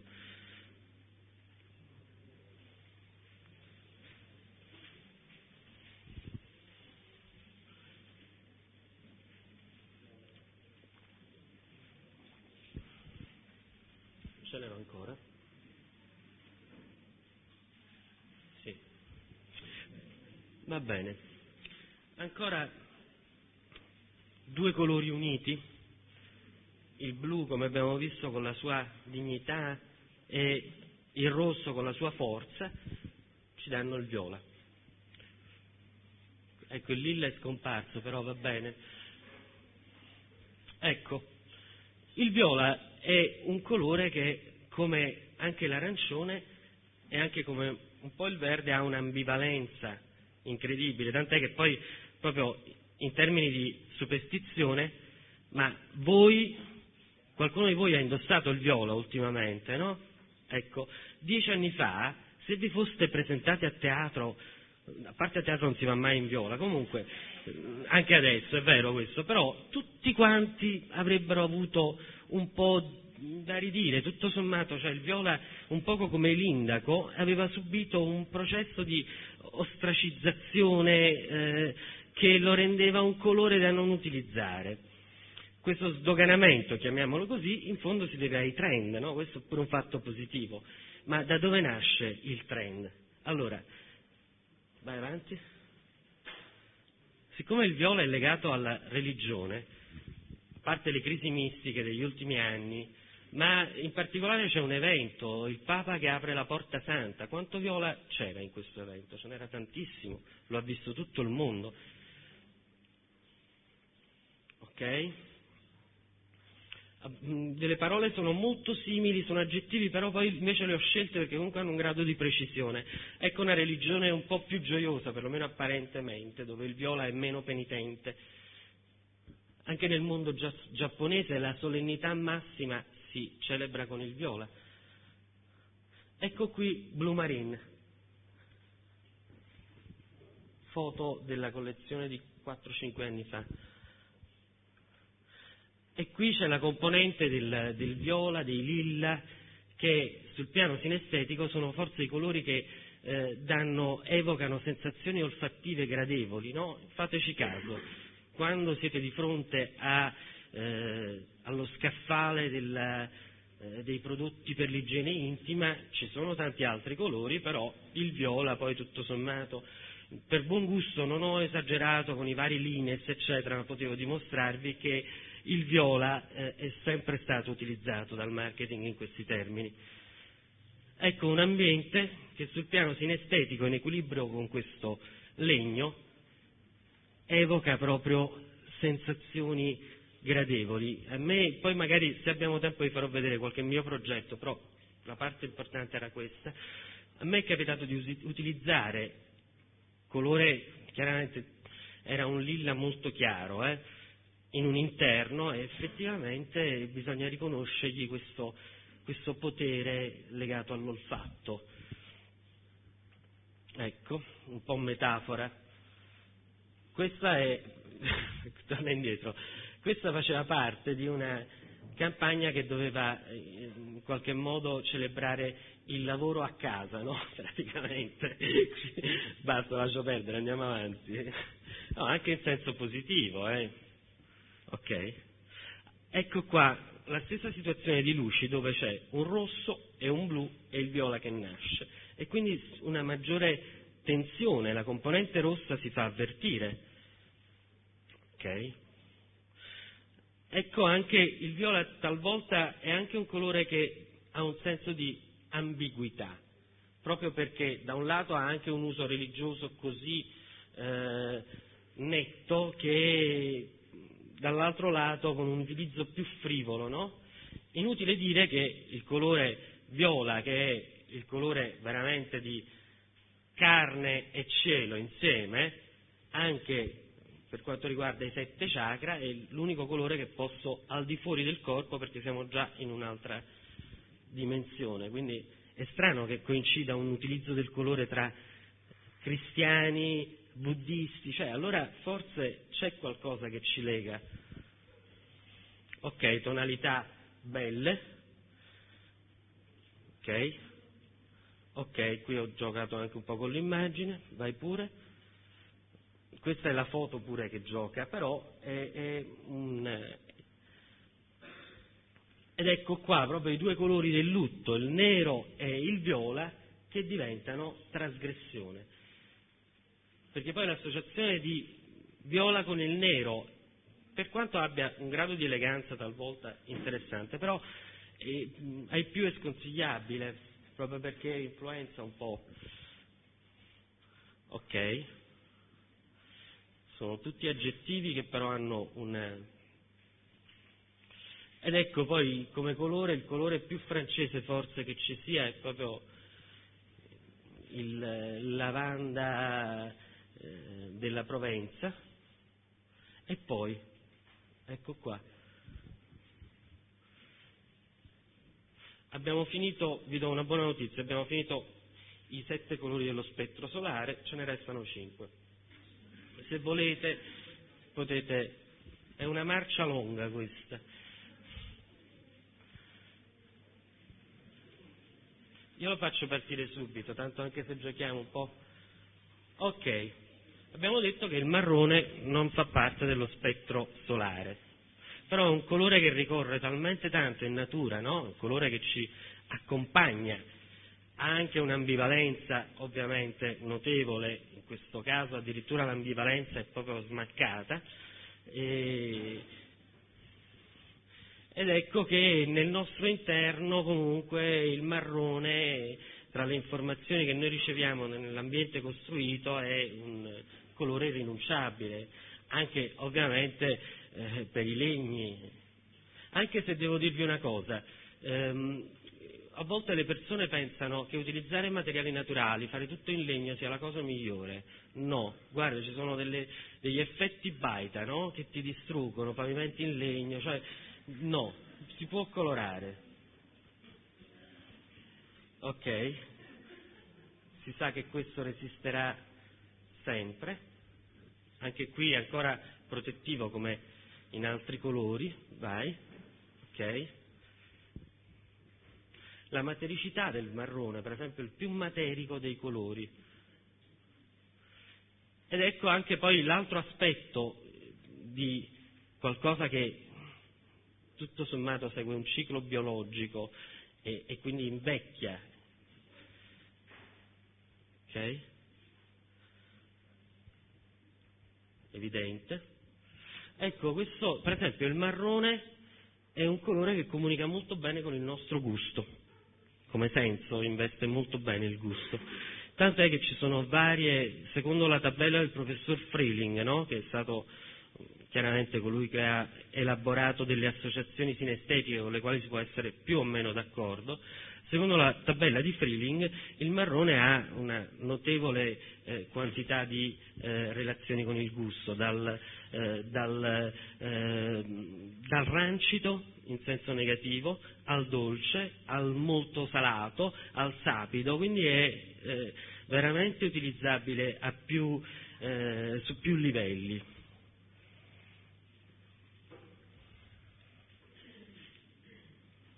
Questi termini che vedete in inglese sono un poco questi trend che giravano con i colori, no? Ecco un altro aspetto del marrone, questo processo che vi dicevo prima, molto legato alla vita, per cui le cose cambiano di stato. Si vede malissimo un bellissimo marrone tipico di queste architetture iraniane, straordinario, ok? Okay. E poi ovviamente perché tutti comprano sta borsa Louis Vuitton? Cioè è inevitabile che sia un classico. Etro fa le borse di tutti i colori, le uniche che veramente restano forti sul mercato sono quelle col disegno cashmere marrone. Poi possiamo andare avanti ed ecco forse la parola finale per questo colore che è forse il più quotidiano. Ok. Prego, mi dispiace, so che è una cosa lunga, i tempi non sono stati calcolati bene, abbiamo cominciato in ritardo, grazie a voi. Ecco il rosa, sempre nella nostra marcia lunga, il rosa è chiaramente un rosso con del bianco, facci pure avanti, evoca tutta una serie di sensazioni.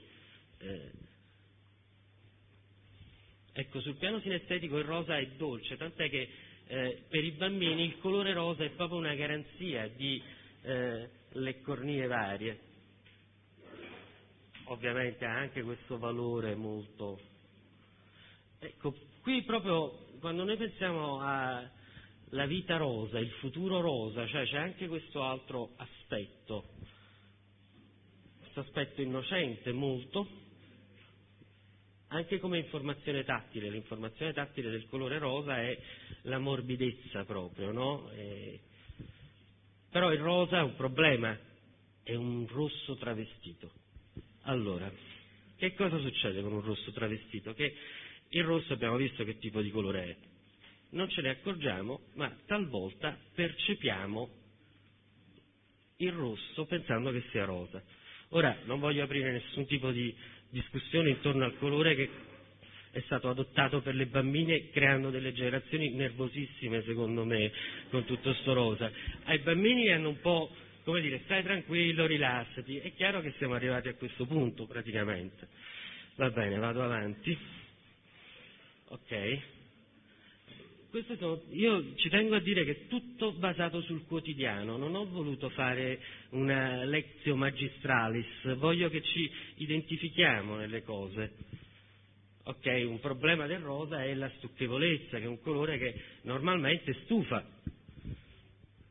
Poi c'è il rosa Barbie, poi il rosa antico è un'altra cosa. Ed ecco qua, c'è un po' la forma di questa creatura marina, ma c'è proprio tutta l'aggressività del rosa, ok?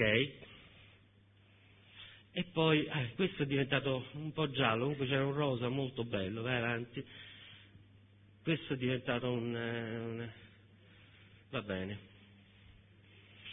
qui c'è chiaramente anche questa crescita, però il grado, quando il rosa è utilizzato in associazione con altri colori, è un colore che armonizza molto bene. In particolare però bisogna ricordare che se fate caso, tante case rosa, che poi ultimamente tutti fanno queste case rosa, ma se non c'era il rosa nella palette dei colori della città non è giusto fare tutto sto rosa. Tra l'altro non lo sanno manco usare bene, perché se il rosa non è corretto con un po' di grigio in alcune parti è stucchevole, è caramelloso, un confetto, la cosiddetta bomboniera, che ecco, poi nella comunicazione il rosa è sempre un colore sul quale battere, soprattutto nel caso di un profumo femminile. Ok. Adesso ci pigliamo spazio per i tre colori acromatici. Bene. Iniziamo dal bianco. Qual è il problema di questa immagine del bianco? È candida, è bellissima, no? Però appena passa un poveraccio, appena vediamo le orme di questa persona, abbiamo subito la sensazione di sporco, colpevole, utilizzato, come dire, cioè per noi è un segnale importante, no? Colore freddo, c'è questo grado di leggerezza che viene avvertita anche nel marketing, ok? Tutte parole, vai. Ecco, il bianco è un classico del bagno, cioè i sanitari bianchi sono irrinunciabili, restano i più venduti proprio perché con questa sua capacità di rivelare qualsiasi intervento esterno ci dà proprio l'idea della pulizia. In questo caso c'è una funzionalità del colore, perché sappiamo benissimo che insieme al colore ci arriva anche il calore, e quindi il bianco, respingendo tutti i raggi solari, è il colore del Mediterraneo. Ma se tu non sei nel Mediterraneo, la Casa Bianca, o sei Le Corbusier, allora va bene. Ok, Guggenheim, vai avanti. Ecco, questa capacità di amplificare del bianco è effettiva, però anche qui ricordatevi che l'ombra è sempre un problema. In questo caso, con questo gioco di volumi, mi sembra proprio, vai, si commenta da sé, ed ecco questo rapporto tra la luce e l'ombra nei volumi bianchi. Quindi sappiate che quando decidete di verniciare un oggetto o la vostra casa bianca, dovete fare molta attenzione alla posizione della luce solare, altrimenti sarà grigia. Poi c'è la setticità, no? Anche qui una struttura che poteva essere pesantissima, che invece viene resa delicata. Questo è Valencia, sì, il Museo della Scienza, vai. Ok, la parte alta che tende questa sfumatura dall'azzurrino al bianco è forse il vero lusso che intercorre tra la nostra testa e il soffitto. Fateci caso, forse è l'unico lusso vero in un ambiente, distanza reale o distanza amplificata. Se uno ha il soffitto piccolo lo può amplificare, no? Ok, nel design Zanotta. Ed ecco poi che il bianco diventa, con il suo significato religioso, mistico, di luce, di bene, eccetera, eccetera. Ok? Questa è un'immagine pazzesca, perché? Perché il bianco era anche il colore che dava la prova dell'avvenuto consumo di un matrimonio, ma questo valeva per il nord, per il sud. Mi sono documentato anche in Germania, nelle parti più evolute come ci appaiono. Insomma, questo lenzuolo bianco doveva essere esposto con la macchia rossa. Questa è un'immagine abbastanza dozzinale, quotidiana, che ci riporta a questa situazione. Nina Ricci la sintetizza con eleganza, partendo dallo stesso. Ok? Ecco, qui è importante, perché forse c'è un valore che la nostra società sta combattendo praticamente, no? Cioè, a parte la colorazione naturale, però, torna indietro un attimo, scusami, ecco, questa immagine qua, cioè, il bianco in qualche modo, spero che torni. Io ho visto delle palette di colori, perché per un caso comunque di un parrucchiere che aveva, cioè, tutti i toni virati, o viola turchino nel bianco, cioè una cosa indescrivibile, capito? La colorazione naturale fa parte di noi. Ok, inutile commentare. E poi ovviamente, insomma, Canova, c'è anche questo aspetto del bianco, no? Ok, passiamo subito al nero e poi facciamo il grigio, ok? Anche perché il grigio sarebbe nel mezzo, però passiamo al nero. Ecco qua, la prima immagine immediata. Poi questa storia del lutto che va sfatata, nel senso che prima vi ho parlato di come coincidono certi colori, tipo il viola, il rosso, ad ogni latitudine. E popoli che sono tra di loro inassimilabili hanno usi del colore simili.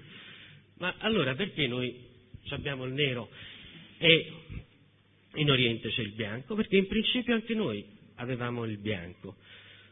Ci fu un editto di Luigi XII, re di Francia, che disse: siccome questi funerali sono diventati troppo uno sfoggio, l'aristocrazia per distinguersi non voleva essere troppo colorata, bene, siccome bianco e oro me lo tengo io che sono il re, voi vestitevi tutti nero. E da allora è stato condiviso. In realtà sul piano proprio spirituale l'oscurità è una contraddizione rispetto alla luce della nuova vita che viene da tutte le religioni comunque promossa, ecco. Promotori, come si chiamano? I promotori di spiritualità. Andiamo avanti. Poi c'è questo, l'eclissi, non abbiamo tempo, però vi consiglio, non c'entra niente col colore, di leggervi un frammento di Archiloco, bellissimo, sull'eclissi, cioè lo spavento che questi avevano durante l'eclissi con questo nero, cioè non abbiamo tempo, però è massimo. Ok, quando noi siamo in un supermercato, questo lo vediamo nel caso qualcuno volesse dei formaggi francesi, quando vai a comprare i formaggi francesi, quello con l'etichetta nera è il più prestigioso, è il migliore, cioè loro poi forse sono un po' più precisi di noi, non so se poi magari c'è una sola anche lì, però c'è il nero rappresenta comunque sia esclusività, raro. Questo è un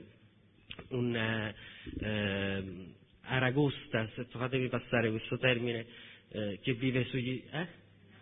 È un astice, esatto, perciò vi ho detto fatemi passare questo termine perché non mi ricordavo astice, è un astice che vive su dei fondali molto neri, no? E quindi per mimetismo.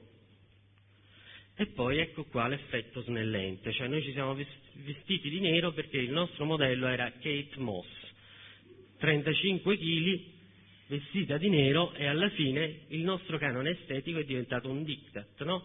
Infatti io mi sto dando da fare perché tra qualche anno andrà il tutto tondo, no scherzo, non voglio dare un'informazione sbagliata, però questo canone estetico è stato davvero sovrastante. E ovviamente anche questo è bellissimo, questo Elsa Schiaparelli aveva fatto questi guanti. Ed ecco qua, ecco un italiano dimenticato ma straordinario, Leonetto Cappello, uno dei più grandi creatori di manifesti di tutti i tempi, dove il nero veniva utilizzato proprio per il contrasto simultaneo, perché il nero esalta tutti gli altri colori. Se io prendo un pezzetto di rosso e lo metto su bianco mi appare più scuro, ma poi questo lo vedremo, sul nero mi appare più chiaro. Vai? Ok? Capucci. Ed ecco poi l'altro aspetto del nero, no? Proprio l'eros e Thanatos, perciò li ho messi insieme subito, rosso e nero. Qui la termicità. Non si sapeva perché questi qua nel deserto, dove fa un caldo pazzesco, si vestono di nero. A me è stato spiegato perché di notte c'è un abbassamento della temperatura pazzesca e questo assorbimento della luce solare gli permette di resistere. Ok? Queste sono immagini proprio del quotidiano del vissuto. Vi ricordate John Player Special, no? E poi ecco l'altro valore del nero che ci riporta al rosso, il nero elegantissimo di Chanel comunque, più che di Armani direi. Poi c'è tutto da continuare a dire, ed ecco la vera condizione del nero, l'oscurità, e quindi grigio.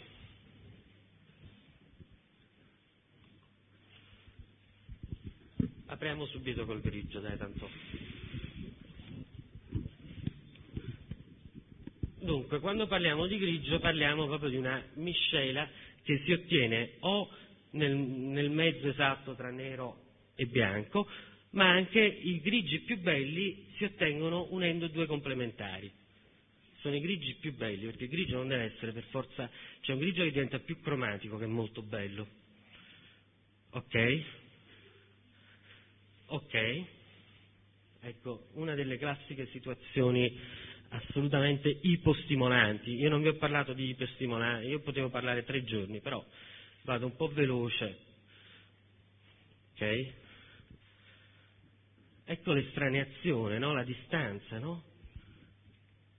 Questo senso di sporco comunque, perciò è un colore poco sporchevole, perché già, per esempio, oggi abbiamo tutte le tecnologie per non dover fare più strade grigie, lo sai? Oggi potremmo fare delle strade colorate, però continuiamo a farle grigie. Ok, vai. Poi c'è questo senso di polverosità del grigio, proprio come matericamente.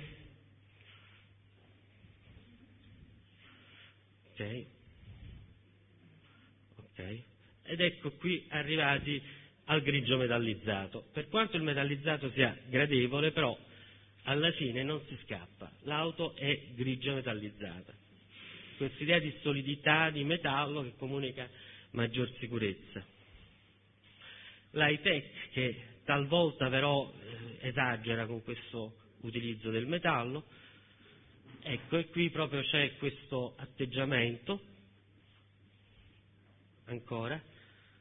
E poi ecco, forse, senza volermi accanire sul grigio, perché sarebbe facile, no? Poi il grigio comunque ha dei suoi vantaggi effettivi, però c'è anche questo grigione, questo conformismo. Il grigio è stata la caratteristica dell'ascesa della classe borghese, che rinunciava alle iperdecorazioni colorate perché costavano di più a quei tempi, che con il grigio va da un posto all'altro senza dover perdere troppo tempo. Sai quanto ci metti tu ad andare a lavorare la mattina? Se le strade non fossero tutte così grigie, se tutto non fosse così polveroso, ci metti il doppio del tempo. Il grigio invece ti dà questa possibilità di egocentrismo, egocentrato diventi, vai da un posto all'altro, ok? E poi c'è il grigio professional, no? Potrei dirvi tantissime cose. Una che vi volevo dire a proposito dei colori, sono stati fatti vari test, ce n'era uno dove dovevi associare 3 momenti della tua vita a dei colori, e 3 possibilità, c'era maschile e femminile, per brevità vi dico quello maschile: giallo, rosso e blu. E poi c'era una compensazione con un grigio. Sfera lavorativa, grigio-blu. Usciti con gli amici, giallo. Appuntamento galante, cravatta rossa. Questo è un campione infallibile. Un'altra cosa divertente, a proposito di color consultant, c'è un color consultant alimentare bravissimo, si chiama Tom Porter, è un inglese, è quello che ha fatto la palette dei colori degli Smarties negli anni 60, uno dei primi color consultant. Ecco, un mondo che tende, diceva, figurati, il color consultant degli Smarties, ma siamo pazzi, eh? Il nuovo proprietario della Rowentry Macintosh, cioè, leviamo da mezzo questi colori tipo il blu, che già negli anni 80 c'era pure questo problema dei coloranti, degli additivi, sembravano i più, come dire, pericolosi. Morale: in 2 anni flessione totale delle vendite, perché non c'erano più i blu e i viola tra i confettini Smarties. Ora, che legame hanno con i sapori? Il sapore era identico per tutti, no? Ok? E abbiamo concluso pure con il grigio. Adesso avevo preparato per voi una parte in cui per ora abbiamo guardato i colori da soli, no? I colori da soli non servono a niente, cioè servono a fare queste considerazioni. Apri un po' questa parte del... esatto, una parte di armonie e contrasti, ok?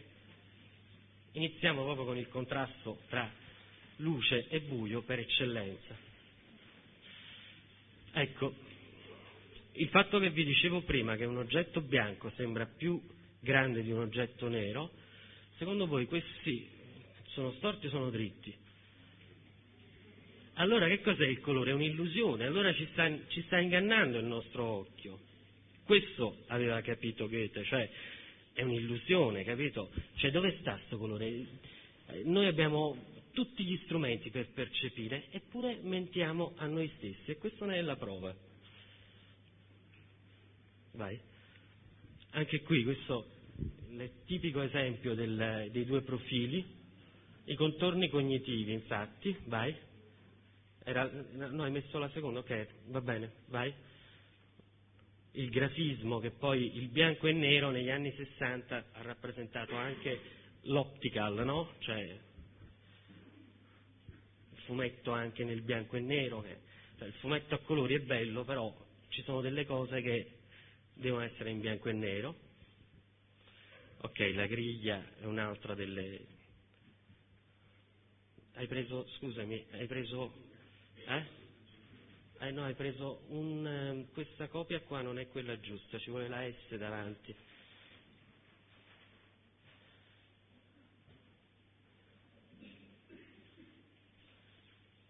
Scusatemi, noi abbiamo dovuto passare velocemente il materiale da questo computer a questo perché Macintosh e PC non si parlano. Hai preso S? Come si chiama questo? No, non è sbagliato. Questa immagine non c'era.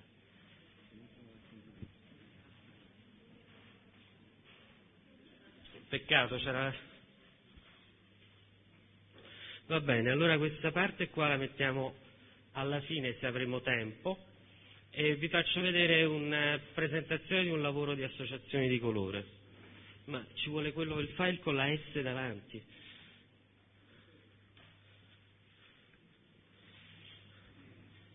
S, sì, qua, fammi vedere, ce n'avevi pure un altro tu, no, fammi vedere, ok, questo S, armonia e contrasti.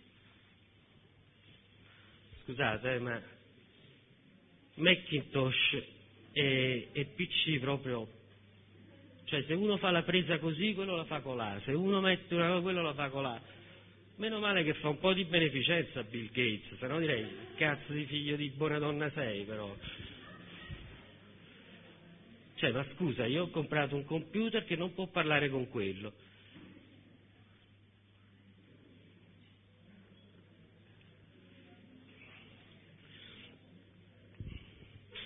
Tempo è poco, un workshop non si può fare in tempi così brevi.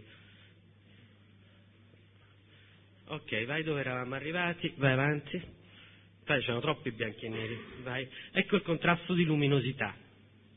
Il contrasto di luminosità vi dimostra come, se ci fate caso, questo anello grigio, nella parte che batte contro bianco, ci appare più scura e più brillante nella parte nera. Questa è proprio la caratteristica del contrasto di luminosità. Ok? Ok, già detto, già detto. Ecco il contrasto simultaneo, i denti che ci appaiono più bianchi su fondo nero. Contrasto consecutivo. Secondo voi perché in camera operatoria si utilizza sempre il verde? Per il sangue, perché dopo aver fissato a lungo il rosso, se guardassi un muro bianco vedrei ancora rosso, e ancora una volta stiamo svelando come noi ci inganniamo con i nostri occhi, ed ecco che il verde serve ad assorbire quello, vai. Inutile chiedervi quanti triangoli ci sono, vai. Non vi faccio fare questo esercizio perché non abbiamo tempo. Contrasti quantità, ecco, qui i punti rossi più piccoli appaiono più luminosi, e qua, ecco, l'armonia del chiaroscuro. Leonardo da Vinci con il chiaroscuro ha rivoluzionato completamente la pittura. Quindi tinta, tono e tinta scurita. Contrasto luce-ombra. Il povero Caravaggio, quando presentò al Papa i suoi quadri, il Papa gli disse: ma che sei pazzo? Il buio, le tenebre, questi non sono più santi, questi non sono più, non è possibile. Eppure poi aveva ragione, non è una pittura del buio ma è una pittura della luce. Ecco, questo è il Cristo morto di Mantegna, i toni sono tutti grigi e c'è proprio la visione scotopica, da scotos, notte, cioè come percepiamo i colori con i nostri occhi di notte, nelle ore notturne. Ok? Vabbè, canaletto, allora rosso e blu, arancio e verde, ecco questa armonia, tutti i colori adiacenti, cioè i pittori sono stati davvero l'esempio più bello di quello che, guarda, forse va detto quello che quando si chiese a Picasso come usava i colori e quale fosse poi la logica della sua pittura, disse: io non dipingo ciò che vedo, dipingo ciò che penso, questo è il senso del colore. Vai avanti. Ecco, quell'immagine era erroneamente lì, colori adiacenti proprio perché il giallo e il verde sono adiacenti, anche qui rosso, giallo, marrone e arancione nel mezzo. Ok, questo è Rembrandt, un dipinto quasi monocromatico che però ti offre tutti i colori, il suo autoritratto. Vai. Questo è Turner, dove la tinta dominante è il rosso con il giallo, quindi racconta tutti i colori nonostante questa tendenza monocroma. Armonia di tinta dominante anche nel quotidiano. E poi ovviamente il consiglio è banale, associate sempre i complementari il più possibile, e chiaramente poi se vi chiamate Sandro Botticelli riuscireste ad ottenere degli effetti straordinari, ok? La natura che ci dà tutto, vai? Antonello da Messina, cioè arancio e blu insieme, proprio catalizzare l'attenzione, armonizzare. Una fragola, l'esempio più banale. Ingres, con i complementari sdoppiati, perché oltre ad esserci il rosso e il verde c'è anche il blu e l'arancione. Bruegel, l'equilibrio pazzesco, l'unico elemento che viene un po' fuori è quell'azzurro, questa è la caduta di Icaro, quindi descrive proprio qualche cosa. Cioè, te la dà l'idea della caduta di Icaro, in questo equilibrio generale ma sospeso, vai? Ok, questo è Van Dyck, questa è una triade di colori primari, ve lo volevo spiegare meglio prima, ma comunque la struttura è quella, solo in questo caso i tre primari sono il rosso, il giallo e il verde, perché la sintesi è diversa, c'è una differenza tra sintesi additiva e sintesi sottrattiva, vai? Ok, inutile parlare. Manet, scusate, fatemi passare il refuso. Tinta schiarita a bianco. In questa regata, questo cielo, questo mare e questa vela sono un asse di equilibrio. Il contrasto di superficie, che è molto interessante, non si vede niente. Questo è lucido e questo è opaco. Ok? Il contrasto di superficie è interessantissimo, è una cosa che un progettista può far fruttare, il lucido e l'opaco, poi in particolare il nero ha degli effetti completamente diversi, ok?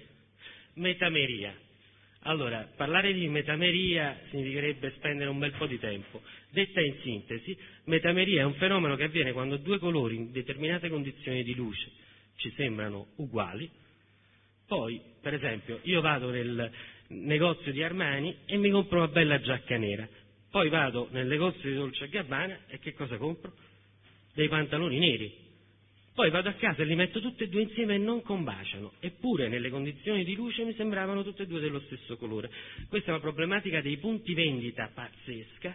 Chi saprà lavorare con la metameria bene, con le luci, con l'illuminazione, potrà veramente diventare un grande progettista.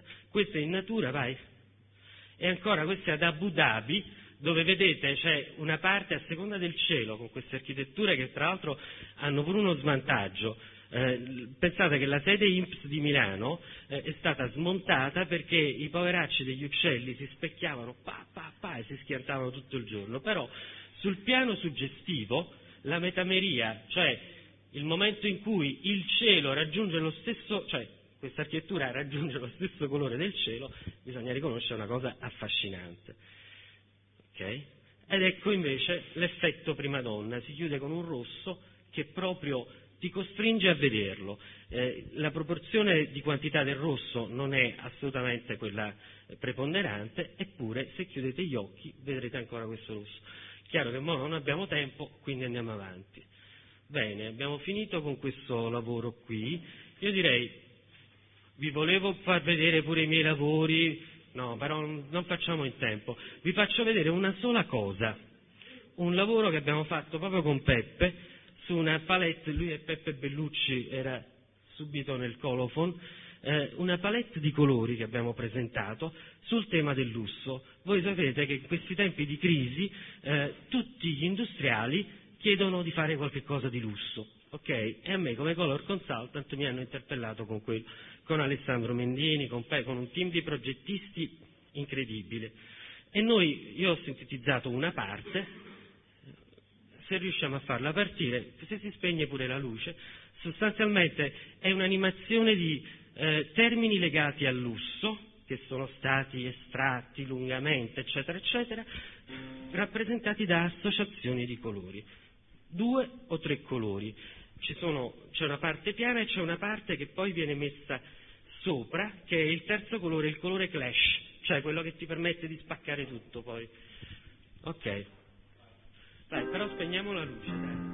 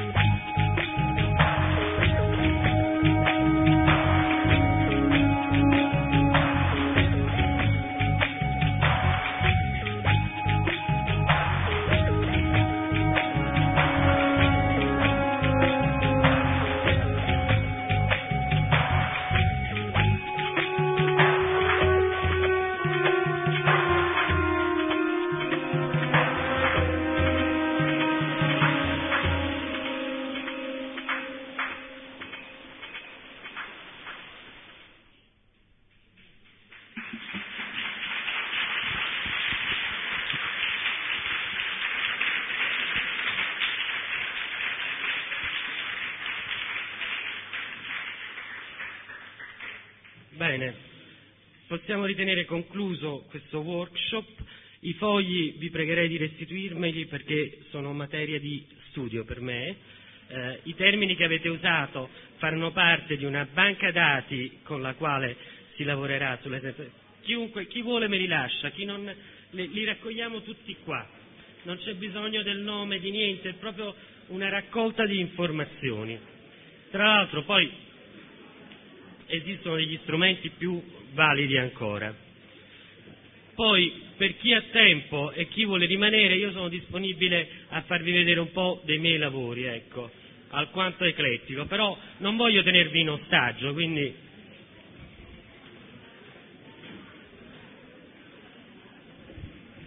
Grazie comunque perché per me è molto importante questo